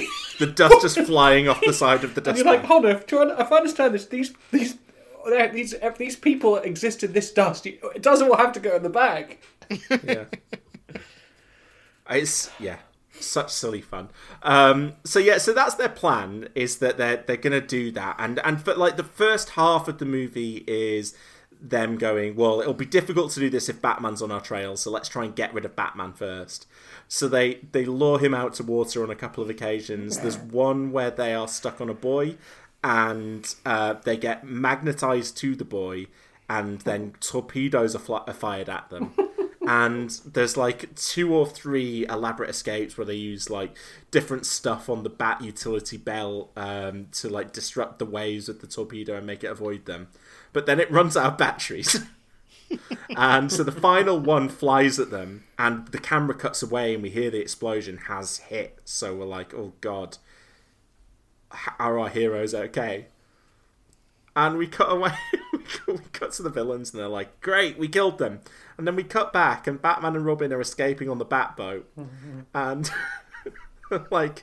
Oh, thank God that porpoise threw itself in, in, front of the uh, in front of the uh. torpedo. Like it was, so, it was so brave of it to sacrifice itself and give its life for ours. And you're like, what? I, I just th- this movie kind of has something like that every two minutes mm. where uh, there's just nothing like it, and I and I I don't think I remembered the show well enough to remember that that was the tone that the or or or, or real. I think it kind of what you said earlier, Reese. Like realize quite how much it was in on the joke. Mm. That's the thing that I definitely, as a kid, I I remember it being like absurd. I didn't realize at the time that it knew it was absurd. Mm. Like I just thought this was what TV was like in the '60s, like just that it was nuts. The show knows it's absurd, but no one in the show knows that it's absurd. Yeah. There's that sequence in the middle, the, the bomb sequence when he's trying to get rid of the bomb. That I honestly think if you Ah, slice that out, good. you just play. You could just play that as a properly great comedy sketch, right? That you don't need the context of Batman. Just the idea is he he's got a bomb, he wants to dispose of it, and then he keeps on seemingly running Yeah, into because the it's got same the, like brass it's band. the family of ducks. yes, yes. The family runs- of ducks. He's trying to he chuck it in the into- water. He runs into a nun, and then and so they, they, they get the they get the bomb the bomb surfaces to begin with in a bar, um, and Where they're talking about like how Robin's all the like, you people should there just- are drunks. Oh, yeah, God, like that's a good line. because because because Batman is just this paragon of morality, right? Yeah. And and and Robin's like, and Robin's the same, and Robin's like, I can't believe you risked your life to save all those people in that bar, Batman. And and Batman's like, Mm. Robin, they may be drinkers, but they're also human beings. You're like, what? Well, there's the good punchline of the bomb bit where he goes, "Some days it's really hard to dispose of a bomb." Some some days you just can't get rid of a bomb, is Yeah, what he said. you just I can't get rid of a remember bomb, yeah. when I, when I saw Dark Knight Rises, like I got home and all I could think was, some days you just can't get rid of a Yeah, bomb. yeah, yeah. And I was literally I was on Twitter going. Who has seen Dark Knight Rises at the preview? Because I need to need to say this to someone. Do you think that was intentional? Ah, it's so hard to say. Like looking back at it, at the time, I thought it was just a really, a really like weird coincidence. But I don't know. Part part of me looks at this and goes, you know, there are nuclear missiles flying around in this movie, Hmm. so maybe not. I don't know. I think, I, uh, for the record, I think that the that sequence in the Dark Knight Rises is bad, regardless of whether or not it's a reference It, or yeah, not. yeah. It is. Is it shouldn't be in the film, but also, the, and it comes so soon after the Marion Cotillard death croak. yeah. Yeah. Um, but yeah, that that scene's so much fun, isn't he? He's he's running. There's like a nun, and then there's a children. There's a child in a pram, and then there's a marching band that he has to run around. Playing this and- weird song. They keep like this. That, I thought that was a funny touch. They're playing. Uh, they're bringing playing. bringing in the sheaves. They're playing. Uh, okay, sure. and no one no one around him cares. Like the woman in the pram is just like, hey, And like as a bomb, it's like a giant cartoon bomb. It's it's not like a device. It's like yeah, it's just- like a Looney, Looney Tunes Acme. yeah, with like a burning fuse. Yeah. And then it, goes on for so long that he starts running back into the people from the Yeah. start. so he runs back into the woman with the pram. Great, se- Yeah, great it- sequence. Uh, uh, a lot of fun. Um, so that's when that's when um, Penguin posing as Commodore Schmidlap turns up, and they take him back to the Batcave. Um, and, and, and there are hijinks there, and um, and and then the, the the final section of the movie, which Reese you revealed to us off mic, you you bet you didn't watch the like the last twenty minutes. Ran out of time. I didn't see the last half an hour. I enjoyed what I saw. The first hour and fifteen was great. I, uh, that is true. I didn't watch the last bit. Um, well, I, I got to admit, this is this is the most. This is the most kind of like the least stuff happens in the in the longest amount of time. So There is the- a lot of slapstick. A lot of Yes. slapstick. It's good slapstick, but there's a lot of it. The the villains uh, break into the security council. They dehydrate all of the nine security council members uh, and then escape with them. Uh, they make they are chased in the bat boat and um, there's they they kind of uh, it results in a big fight on top of the submarine um, where we get all of our biffs and boffs and pows that we've been that we've been waiting for. Apparently, that was one of the big budget cuts. This is like one of the last times you see the biffs, boffs, and pows on screen because from from like season two onwards, they're cutaways. So it's Mhm. just like an like an animated title card almost Yeah, saying yeah. saying pow rather than in the first series and in this movie. You know, there's They a punch, appear, and- yeah, and, and next to next to the guy's face, you see pow. You know, like comic sound effects. Yeah, That feels that feels pretty cheap to cut. I mean, how how much could that really have could that really have cost? Well, to, yeah, to, to, uh, back then to to to to, to Yeah, to, it to on- splice it on frame by frame, probably quite Yeah. a lot of effort. yeah, a lot a lot cheaper just to have cutaways Compared to have a little go reel, yeah, where you just cut Yeah. in five frames of pow. You convinced me. Um, so they ha- they have the fight on top of there. Um, There's a great bit where Catwoman throws her black cat at Batman, and then he fights for like two minutes with the black cat in his hand. uh, they all get thrown into the water and and and out again. Um, eventually, Catwoman goes back into the submarine. She's chased down there, and that's when Batman. Her mask, she slips and her mask falls off, and Batman sees her without a mask and he just stares into the middle distance pensively for like a solid James 10 15 seconds Yeah, yeah. while like some choral music plays behind some Uh-huh. Russian music I think plays behind him As he realizes, yeah. as he realizes and and Robin's like ah sorry are you okay and he's like yes yes uh, these things happen in the line of duty and then um, and then they see the vi- they find the vials of nine nine different dusts, and he's like, and Batman's like, okay, well, uh, thankfully, you know, they they've been precariously like wobbling on and off the table Mhm. throughout this entire fight scene, and Batman's like, at least we got them because who would have known what would have happened if they'd have smashed? Cut to the the actual captain of the ship emerges, trips over, the vials smash, and then he sneezes on top of them, and they fly in different directions. Um, so they take the vials of dust back to the Batcave and put them through the super molecular dust separator that Batman, of, of course, has in the Batcave.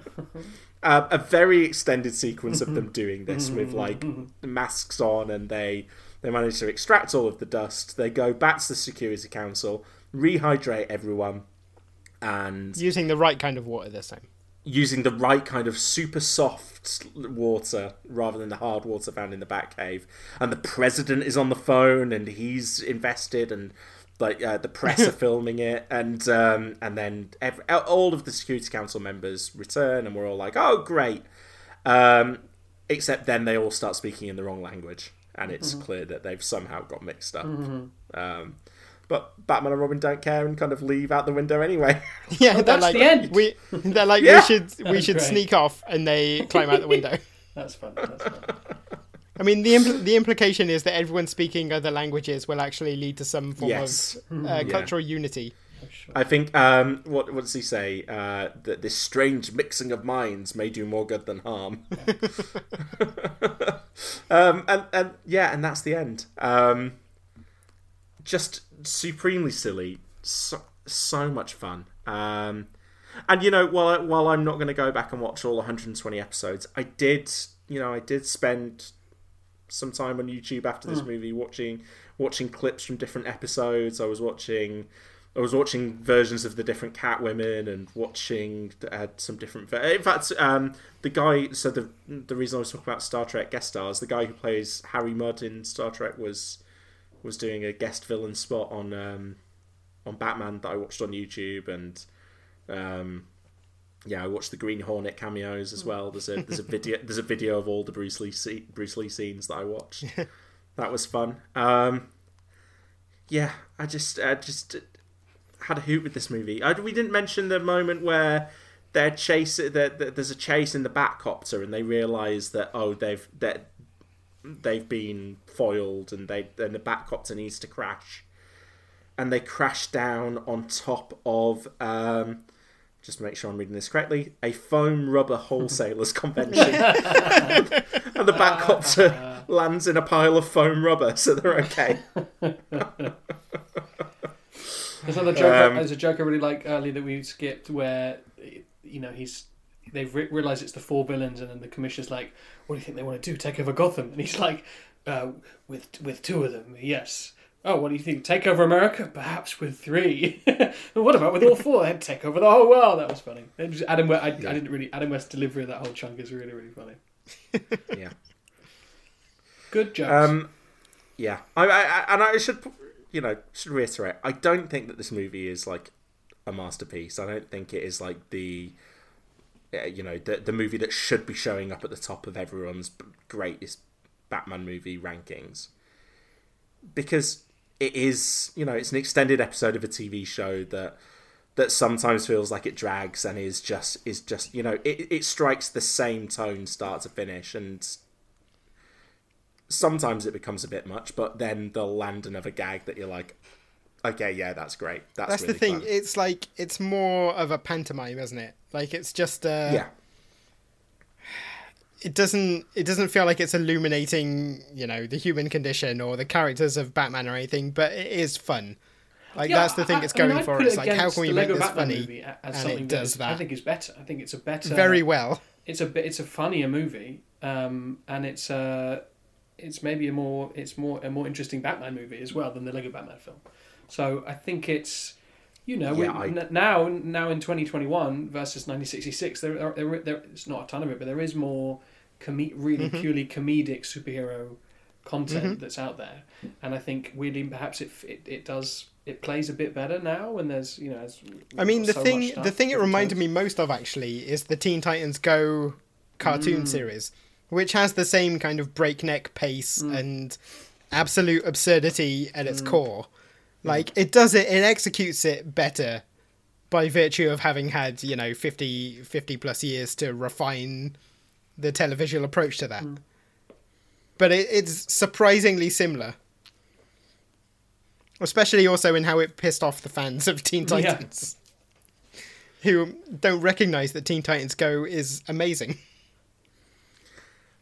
James, is there a? Because I kind of feel like you know, for for me, this is an interpretation of Batman that works. Mhm. Like uh, when we talk about getting Batman wrong, can you can you get Batman? Can you get Batman fundamentally wrong? Like I know we talked about guns and killing, guns and killing, but is it is it more the case that over the years now there've been so many different interpretations of Batman that there's no interpretation that's fundamentally wrong in its conception. It's just it's just you know whether you end up doing a good job of it and convin eh, and you know selling that version that version of Batman within the story that you're telling. I think I think it is true that you can stick almost any interpretation of bat of your character onto someone like Batman because you know the character is iconic. So if he's dressing up like a bat and fighting crime, he is Batman, and anything else Mhm. is just window dressing. I un- I understand why so many people strongly believe that Batman shouldn't kill, Yeah. but it doesn't. It, it that's it, it. That's never bothered me the same way that it's bothered me seeing Superman kill. For Well, okay, so what I would say is if you define Batman as a character who has been created by the trauma of his parents being murdered, it then feels like a poor choice to have that character go and murder other people. Um, and what I think is you can absolutely do a Batman Or who a poor, kills a people. poor cho- yeah, a poor choice if you want him to be Yeah, if you if you want purely heroic. yeah, if you want people, well, if you want people to buy into the idea that this trauma is the most important thing in Batman's past, and that he is a hero, then you can't have it both ways. Like, it's totally possible to do a version of Batman who kills people if you're taking the view, as I believe they did in maybe the 40s, that, you know, his primary thing is he fights crime and he stops crime by any means necessary. Like there are there are tons of part of Batman stories where he uses guns totally unironically. Um and it's quite a late addition to the character that actually he doesn't like guns because they killed his parents. Like that's Yeah. we're talking last 20 30 years that that really landed as a, a key part of the character. I don't know whether it's just my British sensibilities, but I just I, I constantly find the idea of particularly superpowered characters, but any superheroes holding a gun, I kind of think like, nah. Yeah, well, any any heroic character with a gun, like we talked about that bit in the in Captain America and the Falcon, where John Walker pulls a gun, and you're like, wait, what the fuck? Captain America doesn't shoot guns, not now. no, but not you know, outside like, of a I- war. I can buy like I like I can buy like John McClane or Yeah. John Wick or any other Johns uh, carrying guns and shooting people and killing people, and that's fine. And I can Well, you know, it's I- it's I because superheroes are supposed to be better. Yeah, that's what I mean. Yeah, Yeah. and so the the very idea of Batman with a gun, I don't like. But also, I could see an interpretation of a character who's like, uh, you know, I was shaped. I was shaped by death, and now I, you know, now I bring death upon other people. Yeah, like, The more Pu- the Punisher, Punisher. right? The Punisher, Yeah. right? Yeah, quite. absolutely. And you, yeah, you could do a version of the Punisher of Batman who was more like the Punisher. It would be harder to treat him as like a hero, but it absolutely could happen. The thing, like I say, the thing where the thing where you say that interpretation is wrong is when they don't reflect their own rules. So, like, to use a specific example and say Zack Snyder, like Snyder's Batman, as as we have seen, is shaped by this trauma of his life and like lives within the sort of grim after effects of seeing his parents murdered in front of him. But he's also the the guy who's trying to unite the Justice League because he believes in unity. Mm. And to see that guy stepping out and you know strapping on his Gatling guns, I feel like there's a storytelling dissonance there that that makes it a bad take for me. It's not to say, Oh, yeah, yeah, yeah. There's I'm- no version of Batman who can use guns. It's Mhm. just that if you're going to use them, you have to justify it. I, I just think Batman's such a a fascinating character because he has this take, this This flexibility.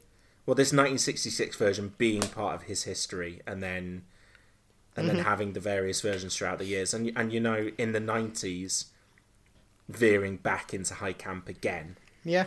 There's there's something interesting in the the Glenn Weldon book that I cited earlier. Um, it talks a lot about uh, the Bat franchise and camp, and um, you know, and it's you know it's it's a book that's also it's not just tracking Batman, it is tracking nerd culture at Mhm. large. Um, but there's something particular about Batman and um, uh, you know, like potentially as well, like an inherent homophobia that that reacts Mm. like like you were talking about how this version of Batman needed something in there just to make sure. Yeah, needed Aunt gay. Harriet there. Yeah, and you know the the fact that Batman and Robin became such a punchline, and like one of the things that that became like this this the symbol of what what was wrong with it was the nipples, right? Mhm. And and uh, you know I. I- I'm not certainly not as qualified as, as Glenn Weldon in that book to, to go into it, but I just think there's there's something really interesting away, about the the way that this character has has veered between different tones and what necessarily a broad audience enjoys about Batman compared to what its ardent fan base demands is or isn't right about the character. And you know, we were talking before. You know, I think we've we've since Batman Begins in two thousand and five.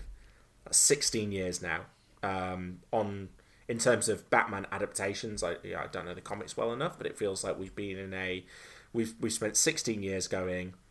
This is a character who must be taken seriously, who is dark and brooding, and that is his thing. Mhm. Um, the 60s and the 90s were our last two, you know, explorations of a more camp Batman, uh, a more flamboyant and fun Batman. And maybe the 2020s would be a good time to do that. And and, and honestly, put a Batman in the in the Arrowverse. Do it, do it, and go- let's let's explore a different version of that character. Probably the closest, yeah, you're right. The closest we've got more recently is Lego Batman, because even in even in Teen Titans, the Batman version, the joke is that he is he's the dark brooding version. Well, well. oh, it was in the movie. in the TV series, like Batman's appearances, the the joke is that Batman and Commissioner Gordon are always silent, but what they do do is have sleepovers sleepovers with each other and spend a lot of time giggling and dress like dressing up in their pajamas and and watching movies together. I've got that entirely wrong then. Yeah, like it's again, it's a very like camp version of Batman who appears in the the Teen Titans TV series. Like in the movie, yeah, they lean into the broodingness and they they kind of they they make him darker as a sort of foil for Robin. Um but yeah, Justice- within the rest of the TV Robin show. as well, right? Justice for Robin. Yeah, right. He's that's- great in this also- movie. Like they were saying like that, you know, one of the big reactions in the comics coming away from this series when when Yeah, was get rid of Robin was get yeah get rid of the kid. Yeah. and then and then in the eighties when Batman was getting dark again, it was kill the kid. kill the kid Yeah, And then in the 90s, when the show, when the movies became too camp, it was Christopher Nolan going, I will never do Robin. Mhm. Um, Yeah, I'd like I'd like to see a Robin. I'd like to see a Robin again in one of these in one of these versions. And I hope you know, who knows what the Matt Reeves movie is going to be. It seems like on the face of it that what that movie is going for is we're still doing dark brooding Batman, but for the first time he's going to be full on detective. Yeah. I mean, the thing I always say is that the the Nolan films, in sort of extending Batman to his, you know, logical conclusion, try to prove you can do Batman without Robin, and end up proving why you have to have Robin. Hmm. Because he ends those movies by going like, "I I have to walk away from all this, or I will die, because I have nothing to live for." And that's what Robin provides in you know the more broody version of Batman. Like in this one, he's just his you know almost his cheerleader, his foil. He's the guy to shout out things that the audience needs to know. I should point out, I think Adam West is the broody version of Batman. I think that that Christian Bale was the brooding. Yeah, sorry, yeah. yeah. But again, I think I think this movie shows how Robin can exist on the screen, have the same status as Batman broadly, and you know, not not completely ruin the idea of the you know the Caped Crusaders or the dynamic duo. And the animated series does that well as well. Yeah, quite. Yeah. Any final thoughts, guys, before we move on? Let me have a look at my notes. See. Um, Uh, I'm glad I watched it. I, I feel like it was a, you know, it's a real artifact. Um, I- Mhm. It's hard. It's I think it's hard to, it's hard to watch today. Like uh, uh, hard to watch at the mo- in 2021 uh, if you haven't seen the TV show, but you're aware of its pop cultural thing. It's it's it's sort of it's hard to divorce it from everything you already know about it. But um, Mhm.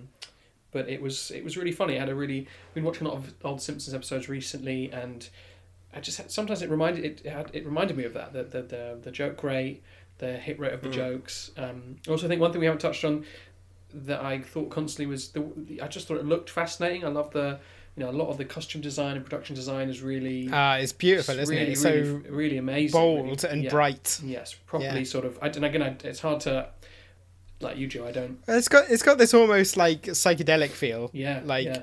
it leans into this like sixties Yeah. just excess of everything is bright and there's so much of it on the screen all the time and the sets are nuts. Mm. Like it it has this like pop art aesthetic that you don't really get in I mean, I feel like that's sort of the thing that's missing from things like Agents of Shield and the the you know Arrowverse, which is that it doesn't look fun. More often than not, what it looks is dark. Like people are just standing around in warehouses at night, and you're like, ah, maybe this could be a bit. You know, there could be more going on. So that was Batman 1966. Uh, James, do you have any comic book recommendations based on this movie? Yeah, yeah. So, um, so based off this, the the natural place to go is the Batman sixty six comic book series, which I mentioned earlier. Um, It was a digital first series from uh, 2013 to 2016. Um, there are printed collections as well, but it had a had a fairly good run. It got like um, uh, there were like 30 issues, and they did crossovers with Green Hornet and Man from Uncle, and the That's a that's a good length of comic. yeah, yeah, and the the 1977 Wonder Woman comic series they made. So there's a whole bunch of really good stuff. Uh, there's an Archie crossover which I didn't know existed until today that I'm going to go and read. Oh, fun. Um, so that would be a you know a great place to to go and look for more because it's more of this take of Batman, um, done by people who who know the comics of the era and will lean into that stuff. Um, actually, the other thing that this reminded me of is um, when Grant Morrison was writing Dick Grayson as Batman. So in that version of Batman and Robin, it's um, what Reese? What's Batman's kid's call? Kid called Damian Wayne. Damian Wayne. God, it just went straight out my brain. Um, they have they have Dick Grayson as Batman and Damian as Robin.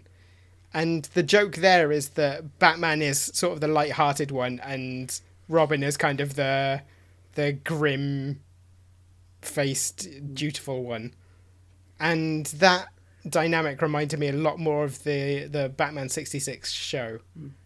Um, so I would say if you like the idea of that, um, go and go and pick up Grant Morrison's run where Dick Grayson is Batman because that's that's really good fun as well. And it's sort of different take on Batman that again we haven't really had a lot of lately, which is uh, a light and uh, fun-loving Batman. Sounds delightful, James. Um, I can de- I can definitely get on with that. Um, so we'll move on now to our final section, which is the pitch. Uh, this is the point where we would bring in producer Reese. So, Mhm. Reese, I'm going to need need you to remove your guest hat, put on your producer hat, and uh, give us a little pitchy pitch. Okay. Um, another uh, just good and nice and clean one this week, which is sort of like you, you know the, the Soviet Lord of the Rings just got un- unearthed. As you guys read about this crazy story. No. no. Okay. Sorry. they found this this Soviet from the '60s version of adaptation of Lord of the Rings uh, recently, and it's mad. So the question is. So, uh, you know, another 1966 kind of um, adaptation, movie adaptation of a of a superhero from the time has been unearthed, um, which in in a Batman 66 style. Uh, what who would you like to see in that? Ooh, And that's Joey, a good one. James, you go first because you spoke first.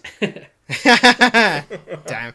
Uh, I just I've got to go with the '60s X-Men because I would love to.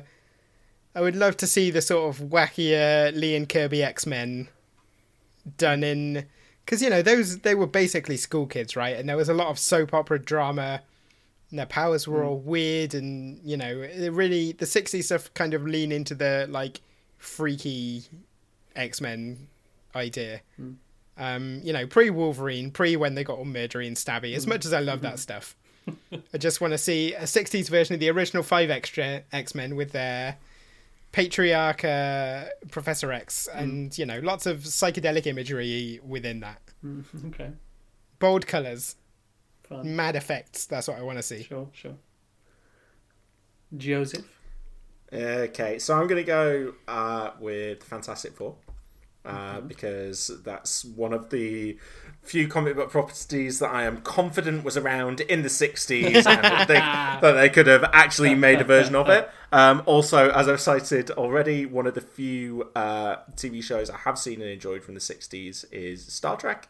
And I would love to see like a, a, a space age, futuristic, forward thinking Fantastic Four adaptation Mm. with fun, like fun villains like the Batman um, show has. Like, a, I'd love to see that. Is it the Mole Man? Is that the villain in the Mole first Man, Fantastic yeah. Four? Yeah. Make it, make it direct. You know, direct adaptation of those original run of stories and. Um, Burgess Meredith you could could make have a good moment. I can see it. He yeah, and you, that fits, yeah. and you could you could bring in the, you could have brought in all of the characters from the time, like the Inhumans and Black Panther, as you start going through it No, as well. no, oh, no. It could it could have run it could it could have run for twenty years, and it would be the greatest. So it would have been the sixties, seventies, and eighties version of the Fantastic Four. Uh, yes, I think that, that, that will take the prize this week, Joe, and uh, not just because I've given James the win for the last two episodes. That's a, that's a legitimate win. Chalk it up. That's, a, it's your first W in the column. Uh, so that was this week's pitch, which I won apparently. Um, if you're enjoying this episode, you might have heard that we've got a Patreon. Um, so you should head over to patreon.com forward slash cinematic universe. Uh, if you subscribe to us at $3 a month, you will get access to a weekly exclusive bonus episode. So at the moment, we are doing an episode on Falcon and the Winter Soldier each week. Um, once that's finished, we have we've we've got some really fun stuff that we'll be announcing shortly. That will be taking place in the gap between um, Falcon and the Winter Soldier and Loki. And then once Loki gets going, we'll be covering that week to week on the Patreon as well. So three dollars a month. If you're enjoying this main show, you'll uh, I almost guarantee you will enjoy those Patreon episodes as well. Um, if you are enjoying this show as well, then please head to your podcast app of choice and subscribe. Leave us a nice rating or review over on Apple Podcasts because apparently that is a good thing that you can do. Um, if you want to get in touch with us, uh, you can do so on Twitter at cine underscore verse. I'm at Joe on 14. James is at James Hunt. Uh, you can email us at podcast at cinematicuniverse.com. Um, and, you know, get in touch with us. Let us know what you thought about Batman 66. Uh, let us know what you uh, are excited to hear us talk about on the next episode, which, of course, if you stick around until after the credits, you'll find out what we're covering there. Uh, so um, we will be back in two weeks with that next episode. Thanks for listening, and we'll see you next time. Goodbye. Bye.